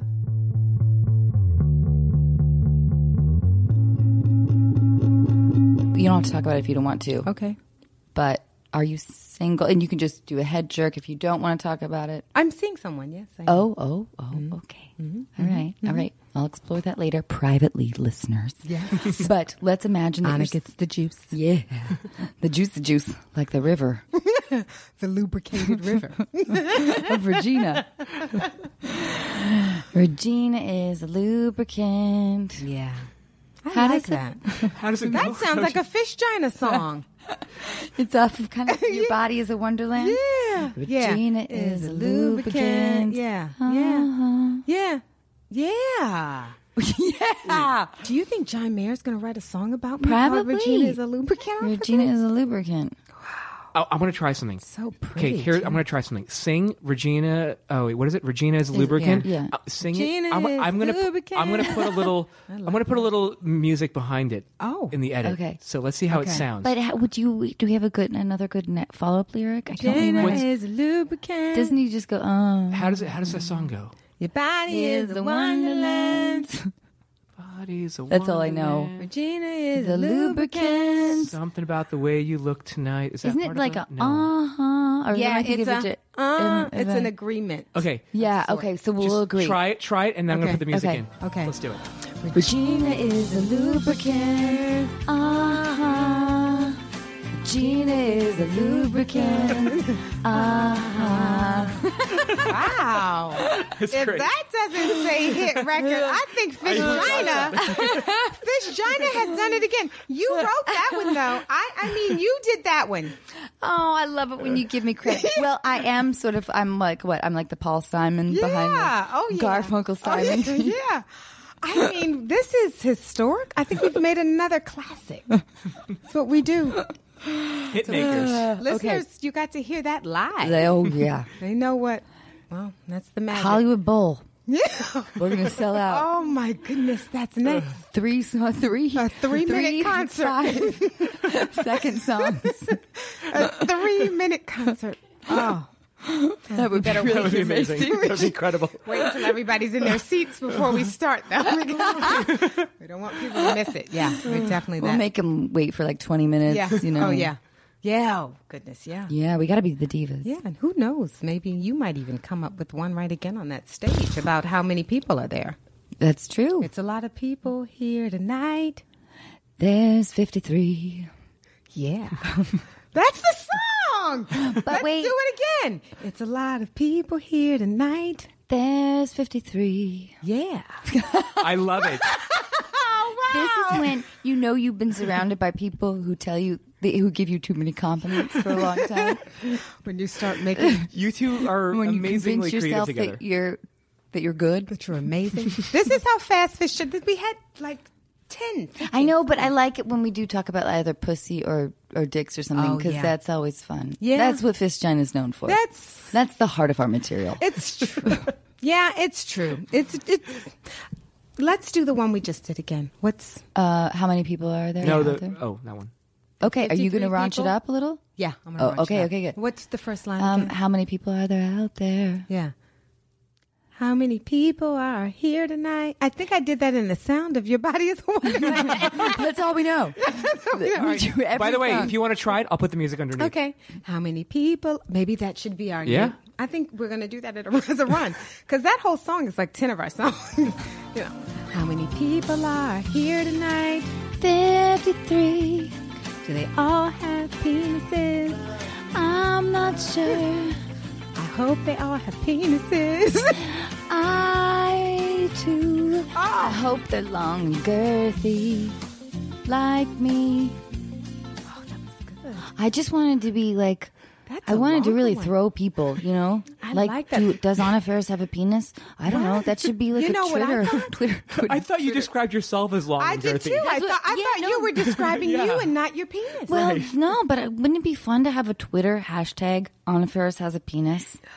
Oh no. or I It's like, long and I like, By the I way, like, you're, no, you're I doing it like right now. I said, "Oh no," because it's I going to happen right now. But don't you I think like it's I funny? no, I I like would it be so better when it's when it does Anna Faris have a penis. Oh, okay. That's Does- So the long and hashtag- girthy. Long and girthy. That's long. and Let's see girthy. how many hashtags we can get flying out there on Twitter right now. Yeah. What's the, what's the hashtag? Hashtag Does Anna Faris have a penis? That's long and girthy. That's long and girthy. That's a long hashtag. okay, girthy, Uh. girthy, girthy. um, long and girthy.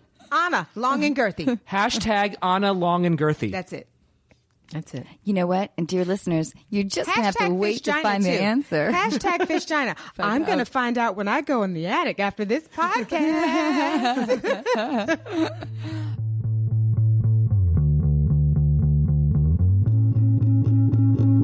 So, Anna, our next guest is Ken Jeong. And we were all in the mood to laugh that evening. And he's he's such a special person, isn't he? Ken is unbelievable. I just, um, I yeah, I think that I almost had a hernia.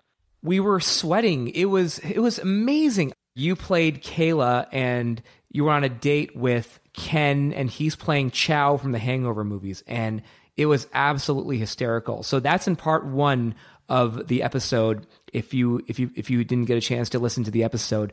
But Ken had us dying, just rolling. It, it, he's well, he he also has an incredibly infectious laugh. Yes. but he's and and and is genuinely hysterical and also is a fascinatingly brilliant person i mean he comes from he's a doctor you know he comes from this incredible incredibly interesting background. Um, his wife is a doctor.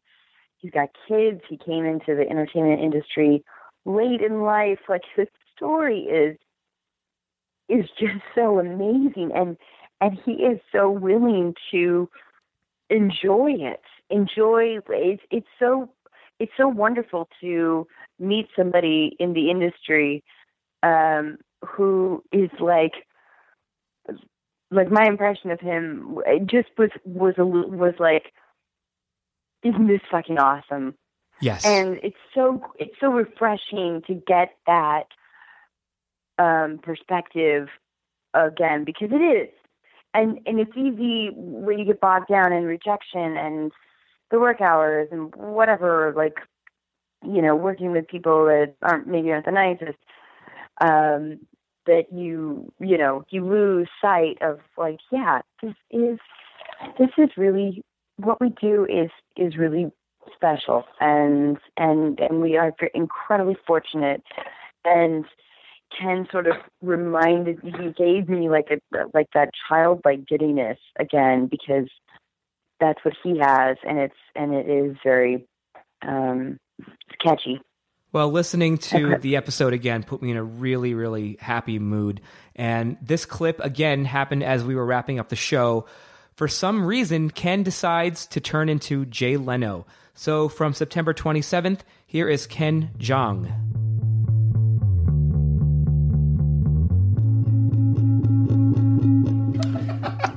Ken Jeong has a No. TV show. It's called Dr. Dr. Ken.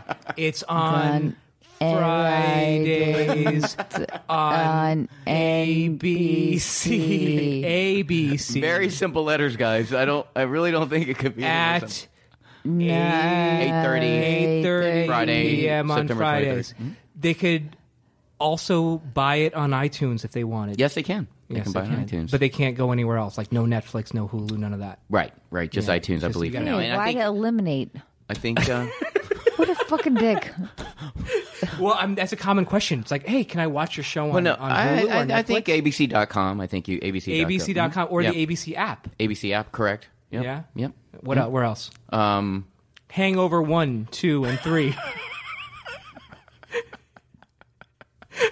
Community is available probably Yeah, on, uh, on Hulu. on Hulu, yeah. Is it? Yeah, actually you it is. Yeah, yeah, is yeah. You can watch. You can watch old episodes of Hulu. Yeah. on Community on Hulu, I should say. have you had for anyone from Community on here yet? no, like we Joe almo- McHale or no, no, we some of my haven't. But friends? she did a movie with Joel McHale. Oh, I remember that. Yeah. Um. Oh, I, oh. What's your number? What's your number? Yes. Yes. Yes. Yeah. Chris Pratt. Why'd was, you give Chris him a Pratt was hint? also in it. Fuck you. Let's I- make Ken do I- it again. Okay, all right, all right. She, you know what? She knows Joel McHale. Oh She- yeah, they, that's did a right. movie They together. did a movie together. Yeah. Do you remember what, What it was was the called? movie called? Oh, I, What was uh. Battleship. Battleship. Um, Brooklyn Decker. close. Um. Um, Battle. close. Battle. Is Battlebots. there any way you could? It's actually. It has a question mark at the end of the title. Battleship. No, Okay. it's not. It's All right. more of like a romantic, but less spaceshipy. Annie Hall. What's your number? But do it up again. What's Like, your number? So good, yes. that Is that what Leno said when you? so yeah, so uh, you know, so Anna, we have a your next movie coming out. What's your number? coming out um, in um in August. Um, great to have you on Ferris, everybody. Uh, hey, how no movie is coming out? What's your number? Is that how he said it? Oh my god. That is so depressing. Oh but yes, you're totally right. Before we go, we do. I mean, we can cut this out. We can cut this out. One minute interview. You as Jay Leno. You're interviewing Anna about her new movie. It's called. What movie do you want to be interviewed about? You want to be? Inter- what's your number? We already- we just said what's your Uh, number. Oh, interviewed about the podcast. Boom. Okay, and by the way, Yeah. Leno, I, I love Leno. I've been, I've Yeah, yeah, yeah, no, Leno's amazing. Yeah. So, uh, and so, so, uh, so Anna, uh, Anna. Oh wait, wait, wait! You So, need to uh. We need to. You need to introduce All right. her. Our next guest is uh, she's uh, you've seen her several movies um, when in several punctuated titles of "What's your number? What's your number? And what's your number?" Please welcome Anna Faris. Anna. Hey. yeah. So um, looking really good. Looking a little, you know, a little sleep, a little tired here. Um, so anyway, so uh, tell me about your movie. Oh, I have well, uh, That's great. well, uh, you know, I, Anyway, we'll be right back with the message with we'll be right back with, with Anna Faris after this message from Tampax. Yeah. And one, two, three. And we're back on the Ferris tonight. So um, so you- we we laughed and cried about you know a movie. Uh, what's the, what's the name of the movie? uh, so the movie call is called uh, Jump Jump Jump, and It's called Jump, uh, Jump, Jump? Jump Jump Jump, and uh, I'm Great title. yeah, I, I'm I'm so proud because And what do you play in Jump Jump Jump? Well, I I play sort of a, a woman from the streets. Oh, but- Jump Jump. Yeah. Yes, I read the book. I, I read the book. I read, okay? okay? I, you know, Kevin, I read, okay? You know I read sometimes. Yeah, I know you read. Yeah, you know I read. I read. I'm sorry. It's, uh, it's a, you chom chom and chom chom chom chom. Um anyway so uh yeah so um as a you know as a teacher i um i wanted to funny, a teacher. Good. Jump, jump, chom teacher. Uh, I'm sorry. I'm sorry. Go on. Ke- Kevin, let us speak. Jeez. Sorry, just. Uh,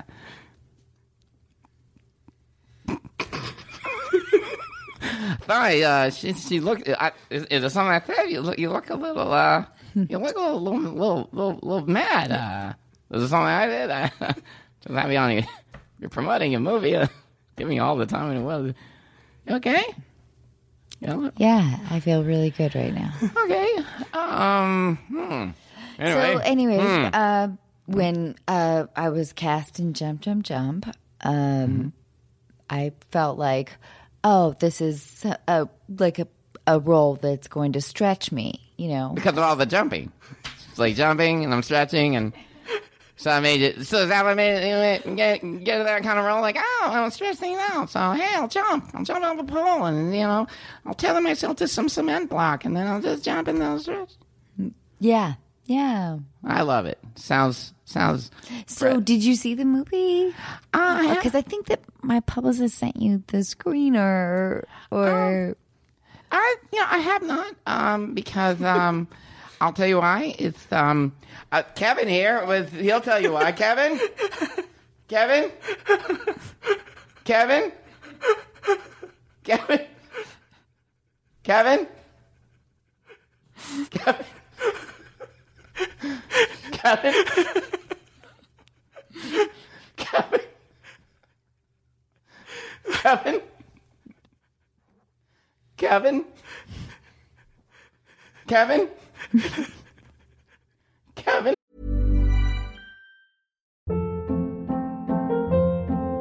Hold up. What was that? Boring. No flavor. That was as bad as those leftovers you ate all week. Keke Palmer here, and it's time to say hello to something fresh and guilt-free. Hello Fresh. Jazz up dinner with pecan-crusted chicken or garlic butter shrimp scampi. Now that's music to my mouth. Hello Fresh. Let's get this dinner party started. Discover all the delicious possibilities at hellofresh.com.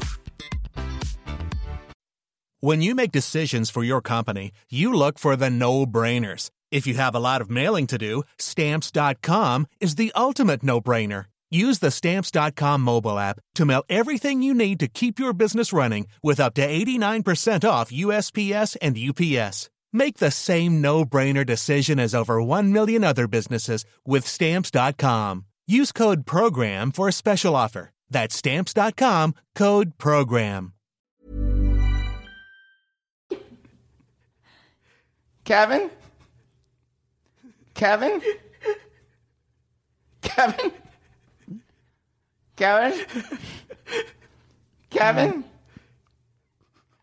Kevin? Ken? I wasn't interested. That's why I didn't see it. I, that's the, the complete lack of interest. Sorry. Anyway, on about the movie. Chum chum chum chum chum chum. A lot of stretching, a lot of jumping going on. Anyway, we'll be right after this from Wonder Bread.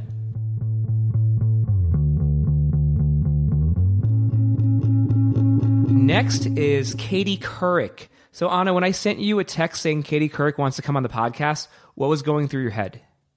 I kind of thought, you don't really fuck with me. I didn't fully think that. I have to take a screenshot of the email. I think that I thought that somebody was fucking with you potentially. That's what I thought originally too. But then I then I actually did some background and and it turned out no, it was legit. She really wanted to come on the show. and then I quickly became like I, beyond like floored and flat because that was when there's been several moments where it felt like okay we we've crossed over from this being like hey I'm gonna invite uh, like a couple of friends over for some you know cocktails and pizza and have make them record their voices um to like oh this is now becoming something legitimate, or at least semi-legitimate. So then there's been a few moments of those when Katie Couric walked into my house. That was like, holy shit. That's when we looked at each other and we were like, what is going on? What's happening right now? This is real. Yeah. Like, can't I just go back to like giggling dumb blonde? And I probably did. And you did that, and so did Katie. Katie was game for all of that, which is which is which is what I would loved about this episode. You really brought out a playful, fun side of Katie that she's always had, and I'm sure people see that. But but just seeing it in this in this kind of environment where she was completely relaxed and it was fun to watch. And oh, it was so amazing too. I I loved it that she, um, especially the woman that she uh, is such an established journalist and so well regarded and respected in her field, and at the same time isn't afraid to let down her guard and and and and laugh. And it, to me, it felt like I guess that's kind of in, in the oddest of ways, like the ultimate confidence, you know, uh, like somebody who can, who can, who doesn't have to always play a role, especially as a woman in in that industry of of being completely severe, and um, and I and I I, I just I loved talking with her and um and you know and and I, I still am hugely flattered and I've been watching her recently on the Today Show and I'm just like oh my god she was on my podcast. It's pretty mind blowing, isn't can't it? I I can't I can't uh, yeah I can't I can't believe it. And uh anyway so I'm forever ever grateful for Katie Couric for um, being open to doing something as ridiculous as our podcast and and uh, and and and and also just sort of and being the person the the trailblazing person that she is. And in last week's episode, Anna, you discussed how you wanted to address all types of bullying this year on the podcast. Um, so it turns out Katie Couric has some thoughts as well. From October 3rd, here's Katie Couric.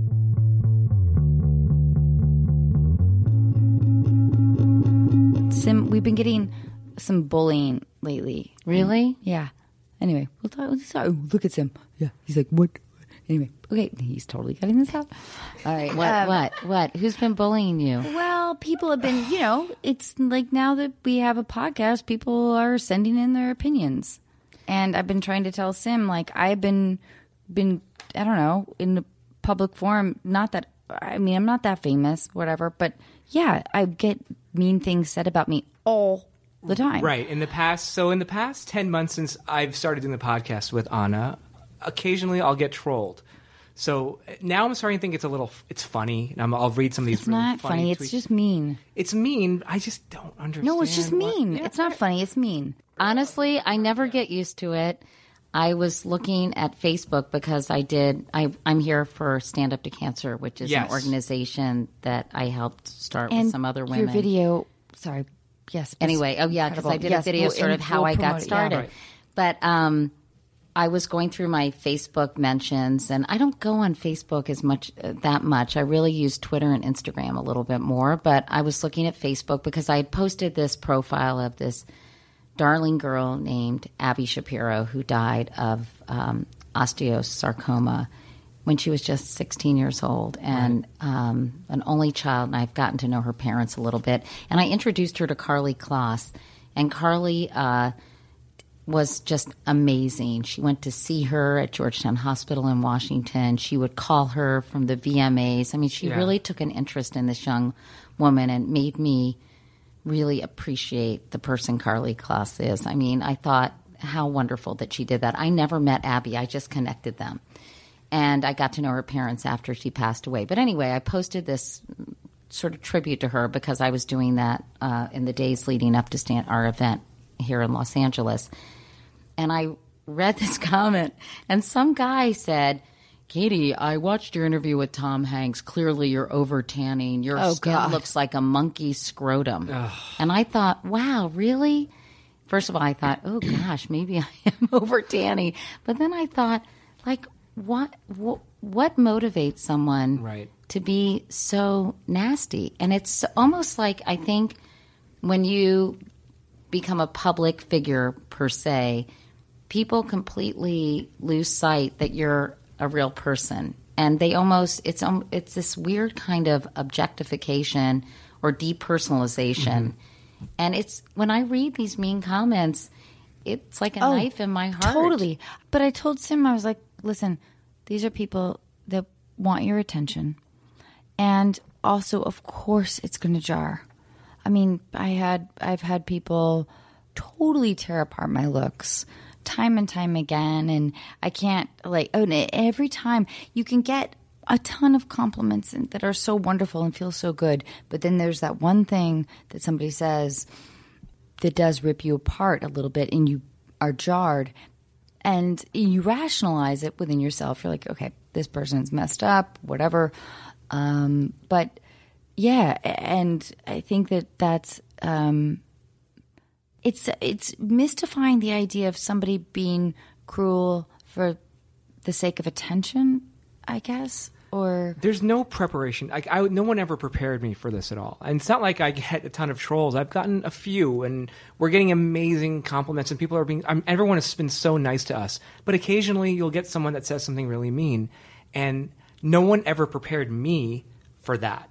Yeah. You know, I think what's interesting is to really sort of figure out the motivation. Mhm. And I think um, I usually rationalize it or kind of come to terms with it by saying it's usually the product of people who are really unhappy, Mhm. unhappy with their own lives, unhappy with what they've done or where they are. And it's very easy, I think, when you're in a bad place to lash out at people who seem to be happy or seem to have things that you don't have.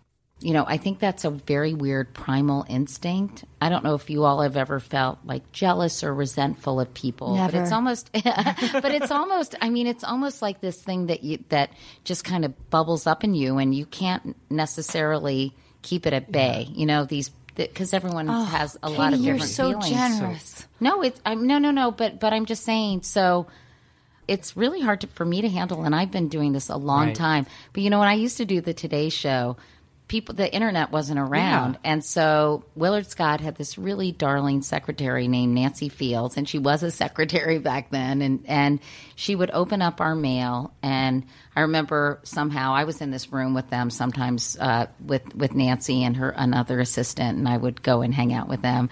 And some man wrote this very insulting note. I mean, he was an older gentleman. You could tell from his writing, and I think he might even have said his age. But he said, "You know, I thought your dress was so unattractive, and your hair looks like a ski slope for an adventurous sparrow, or something like that." And I thought, "Oh, that wasn't very nice." And you know, clearly, Odd that it had was creatively, like insulting. right but but funny how i remember this i Yeah. mean this was probably in the early 90s mm-hmm. but i thought well that was a letter and most of them ended up in the circular file. But with the internet you know you can't avoid these comments because if you're looking sort of for any kind of feedback you can't help but be, then suddenly you're like oh what? Right. Right? And it's and, and so it's very hard to avoid. And um and i think wow gosh other people must be dealing with this too. And i'm not the only one for sure. And i think you know i'm sure anderson cooper gets his fair share of critical comments and I think- even lester holt or people who are mm-hmm. doing the news or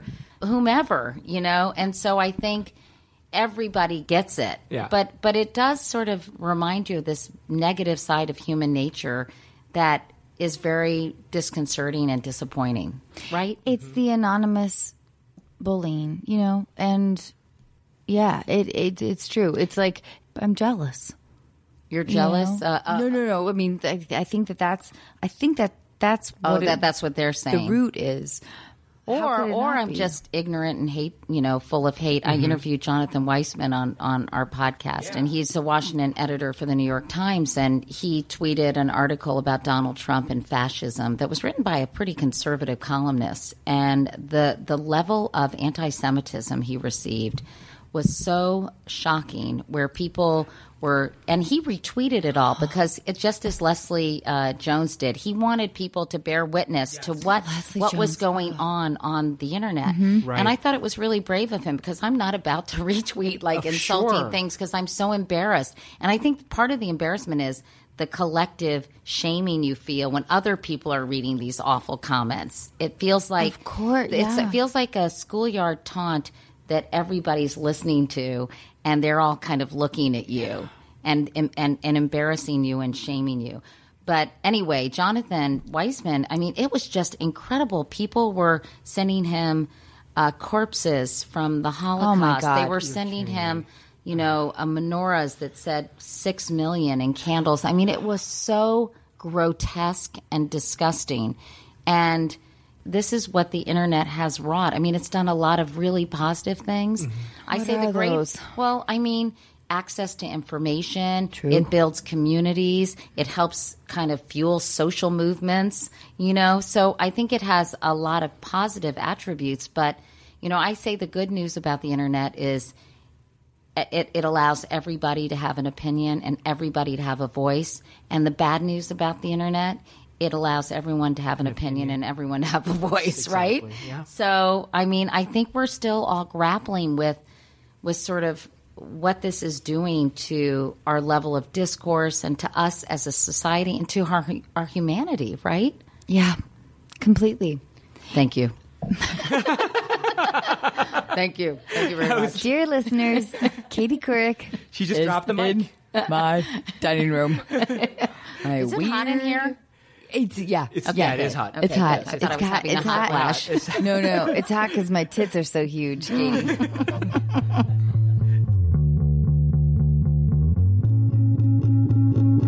Next name I have here for you, Anna, is Allison Janney. What does she mean to you? Allison Janney, I call her Jambone on set. I think Al- Allison has been such a game changer for me in so many ways. I don't even know how quite to put it in words. I was trying to write out her birthday card a few weeks ago, and I, I truly didn't know the words to say because I have so many. Mostly just love. love. I like. I couldn't love this woman more. I mean, today when I was, I had to stay after work and get my hair done, and she stayed after and pretended to be the most obnoxious makeup artist ever. And if you could see me right now, I look like a clown. Um, because she was pretending to be Juju, like this bitter makeup artist who, and I was pretending to be a 23 year Ansley, 23 year old ex Nickelodeon star. Um, yeah, that's the kind of fucked up shit that Allison and I do. So instead of going home, instead of going home after work, she Yes. decided to hang out and just play with you. Yes, and play with me while I was getting my hair done. She did my makeup, and I look. I seriously have glitter all over my face. I look like I've been to a strip club.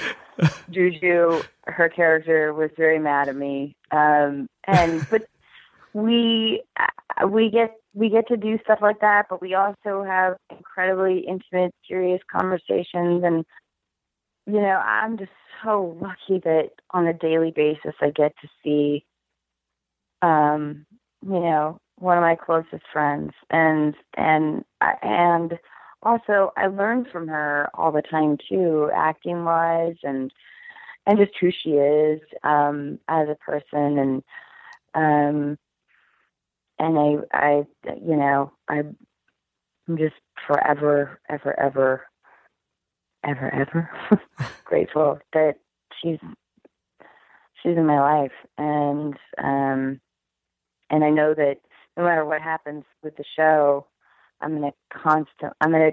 I'm going to annoy her for the rest of her life. Aw. I'm Um, grateful. Yeah. Do you remember the game that you that Allison and I played? The game where we competed against each other to see who knows you more. Yeah. Who won? Um, I, I don't know. I think it was like I think it was a tie. I don't remember. Um, that that doesn't really matter. I don't think it was. I think the the more important takeaway from that game was that things got a little heated and a little controversial, especially about the question what professions you would not date. Yeah, I can't believe that she. I think that she. And remember what me. What happened to your memory, Anna? And me. Yeah, well, you I expect because you never listen to anything anyway. All right.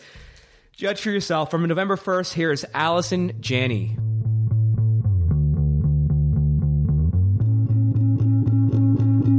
Do we want to do this part or this part? That part? That means that you have to take over because I don't really know. Well, I don't know what it is. Is Oh. You and you and Cassie oh, did this. I'm doing this? Haha. I feel a little bit embarrassed about this because this is a game called Who Knows Anna Better. I always make the podcast about me because Because it's your 'Cause I'm a fucking narcissist. podcast. You can do whatever yeah. you want. Exactly. well, but anyway, all right. We're just we're just gonna. You're being you're being this. very humble is what you're being. I'm attempting to be. It's my faux humbleness. Gotcha. Does it sound convincing? It does. What's going on? What's happening? Do it. I think we're gonna have. Can we have Cassie explain the rules? yes. Um, Anna's going to ask a series of questions Okay. about herself. Okay. And you guys are going to write down what you think the answer is and hold it up, and then Anna's going to say what her answer is. Okay. All right. Gotcha. Copy that. Okay. Get it? Copy. Copy. Copy. Copy. Copy. If Anna wasn't an actor, what would she be? Number one. Okay. Number two. Wait, hold on. Hang on. We have to write the answers down. Uh, what is Anna's favorite curse word? Okay. Hang on. Uh, what was Anna's first car? Okay. Who was Anna's first kiss? Oh God, what's the hell's that guy's name? Uh, what is the one occupation Anna would never date? Okay. Last one. What is Anna's onset tool to get people to pay attention? Okay. Okay. okay. I feel a lot of confidence coming from Allison over Oh, here. Oh, you have no idea.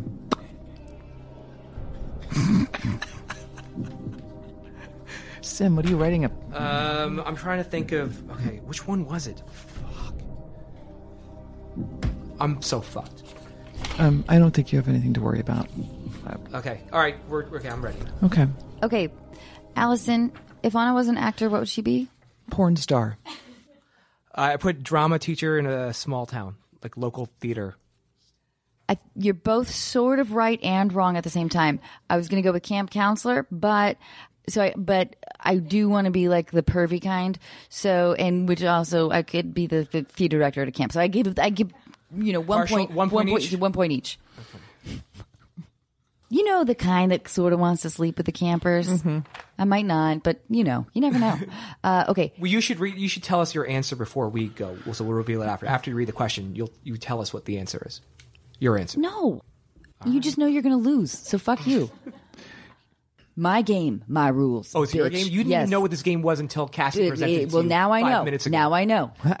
fuck off. What is Anna's favorite curse word? At the one, two, three. Fuck Cunt. you, Sim.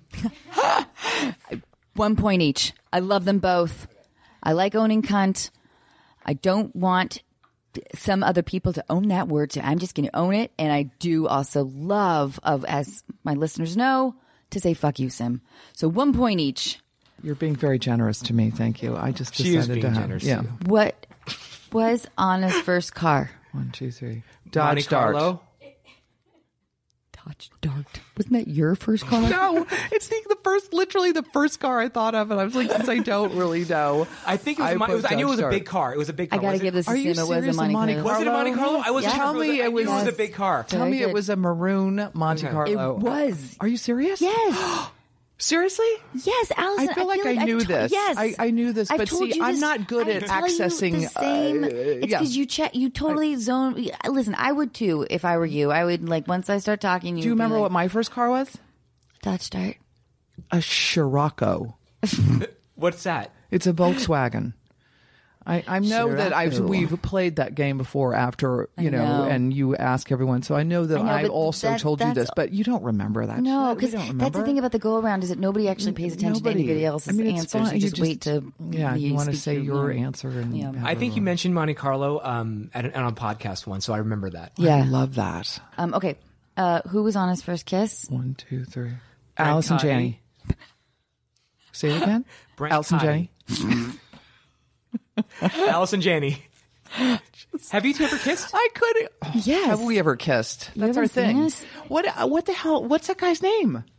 What's his name? Well, there there was Brent, who was my first boyfriend. So technically, you're both wrong. But who was the guy? Brandon I would- was I my don't know, never my know first kiss. Anyway, um, listen, guys. So do I uh, get like partial credit? For I think you both do because I mean, technically, Allison was my first Female uh, kiss. No, well, no, but the first person who's played my mom that I've made out with. Oh, that makes sense. Okay. Um, Gotcha. and uh, and Right. Brent is somebody that I just talk about. so we a both deserve credit for that then. Uh, yes, Okay. yes, Sim, I can hear your subtext there. totally. Okay, go ahead. Uh, what was the one occupation Anna would never date? Musician. Musician. Right? Yeah. What? Musician. Magician. A magician. magician or a musician. No, Same thing. No, first of all, let me clarify this. Oh, you I said- don't think it's a great idea to date That's- a musician, sounds better but I like is. them. But a magician is one. Magician, what the fuck? Maybe is all this time I thought you were saying mus- musician. I thought they were both in the same category. Magician. I thought I No. thought they, you, Magician? you, you no, hated both complete- equally. No. First of all, I don't hate any of them. I just think it's a bad idea. But You're creeped out by both. No, I'm not creeped. God damn it! Okay, what the but fuck episode so is this? magician is you would never date because why? I it bothers the idea of somebody uh, like getting off on tricking me really fucks with my head. okay. And musicians, I, I love and I worship them too much. Come on, guys, get That's this fucking what shit it's- together.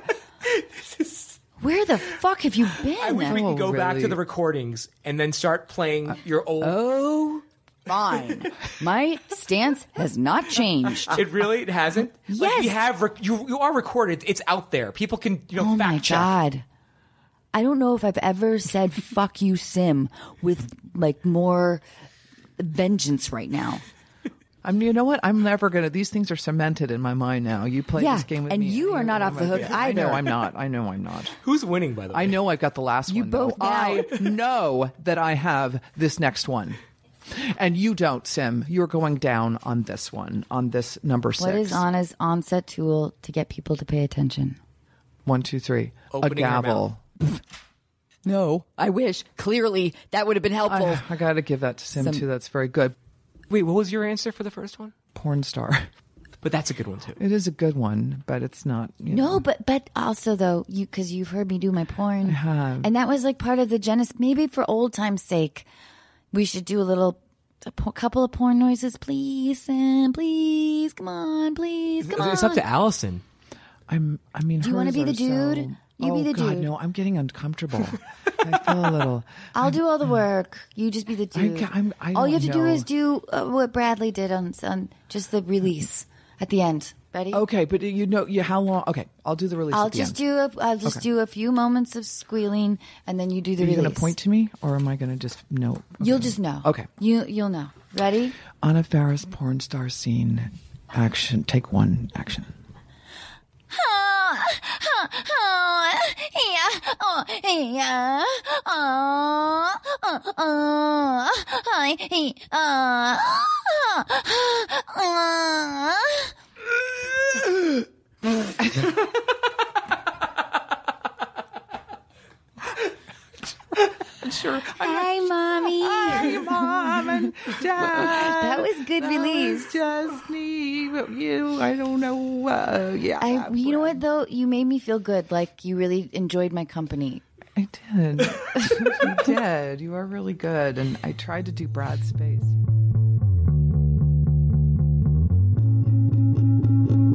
All All right, Anna, it's that time again. It's time to wrap it up.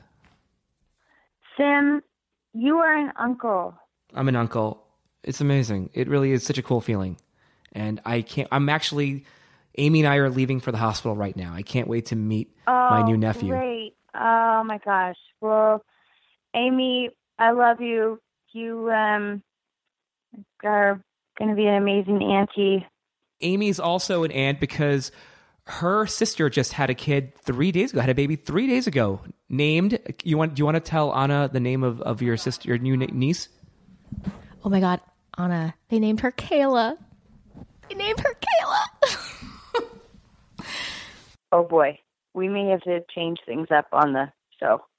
I know, and everyone was like, my mom was like oohing and awing about, oh, what a beautiful name. And I'm like standing there in the, like, you know, my sister's like on the hospital bed with this brand new baby. And it's like this magical, amazing moment. And all I'm thinking about is your Kayla.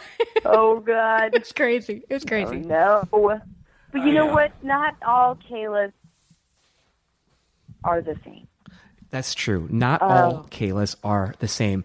But before we wrap it up, Anna, um, we didn't include some of our most recent episodes because they're probably still fresh.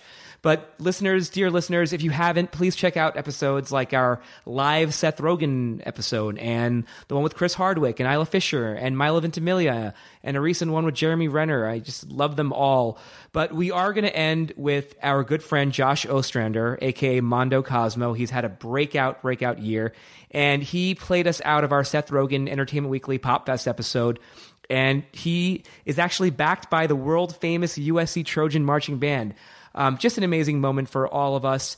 And before we go, Anna, talk about the live experience. Talk about Josh and Mondo Cozmo, and and um, and before we play his song, just just tell me how you how you felt about performing live. This is our second time doing it. We did one with uh, Whitney Cummings, which is also another fun episode. So please check that out as well. But talk about uh, the the one with Entertainment Weekly and and uh, and Seth Rogen. Well, I think, you know, part of this whole, yeah, I'm so glad you're doing this, Sim, because it's made me reflect a little bit on what the podcast has, has given to me um, and sort of what our initial goals with the podcast were. Um, and my initial goal was to sort of have like a fun hobby and, and getting, you know, I wanted to talk to strangers, but it's become something that, um, that I feel incredibly passionate about. That I feel uh, I feel really close to our our listeners. I feel really close to our callers. Um, I, I really, uh, I while I wanted to have something like funny and entertaining, like we talked about earlier, I, I, I really also, more importantly, I want to have something, a place where people feel heard and and you know and we can attempt to to to give them what we think is maybe good advice maybe it's not but hopefully we always qualify that as being unqualified. But um but so i've had many many moments over the last year of feeling like thrilled and and about sort of what what we're doing and, and the people that we get to talk to and the listeners and callers that we get experiences with and how much it means to me that people are willing to share their problems. Um, but for for sure, one of the out of body experiences was the USC marching band coming into our opening song and having Josh um, of Mondo Cozmo, who is Mondo Cozmo, uh, have our back at every turn of the way from the very beginning has meant the world. And uh, I'm so proud of his success and and I'm I'm I'm so I'm I I, I just I you know I'm I'm really excited about what 2017 brings, but I also Sim can't thank you enough. I can't thank Amy enough. I can't thank Josh enough and Emma and Cassie and Mike and everybody else, you know, who's been listening and supporting us and um so here's to a great 2017 and I uh, I can't wait to hear from from more. And we've got some great stuff planned. Okay, so wait, here's the USC marching band. Sorry, playing us out, Mondo Cozmo backed by the USC Marching Band playing a song called Plastic Soul. Good night, dear listeners. Good night. Didn't I see you fighting in the war back in 1942? Every time I shapeshift in the form, I'm standing there right next to you.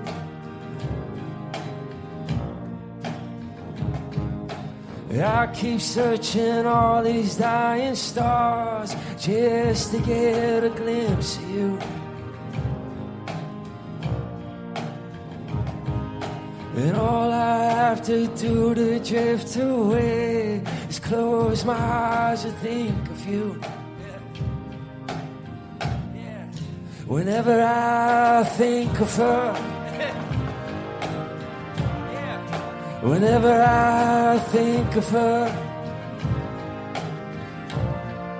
whenever I think of her. Whenever I think of her,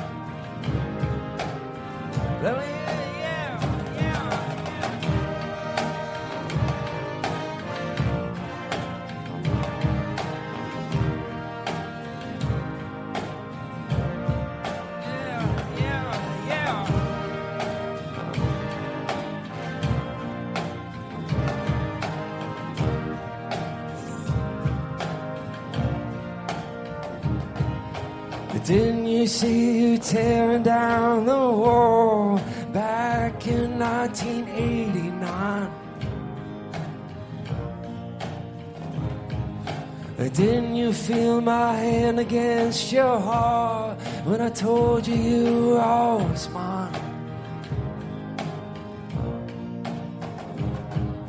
The best days of all my lives were spent dreaming of. The best days of all my lives were spent dreaming of. The best days of all my lives were spent dreaming on the afterlife.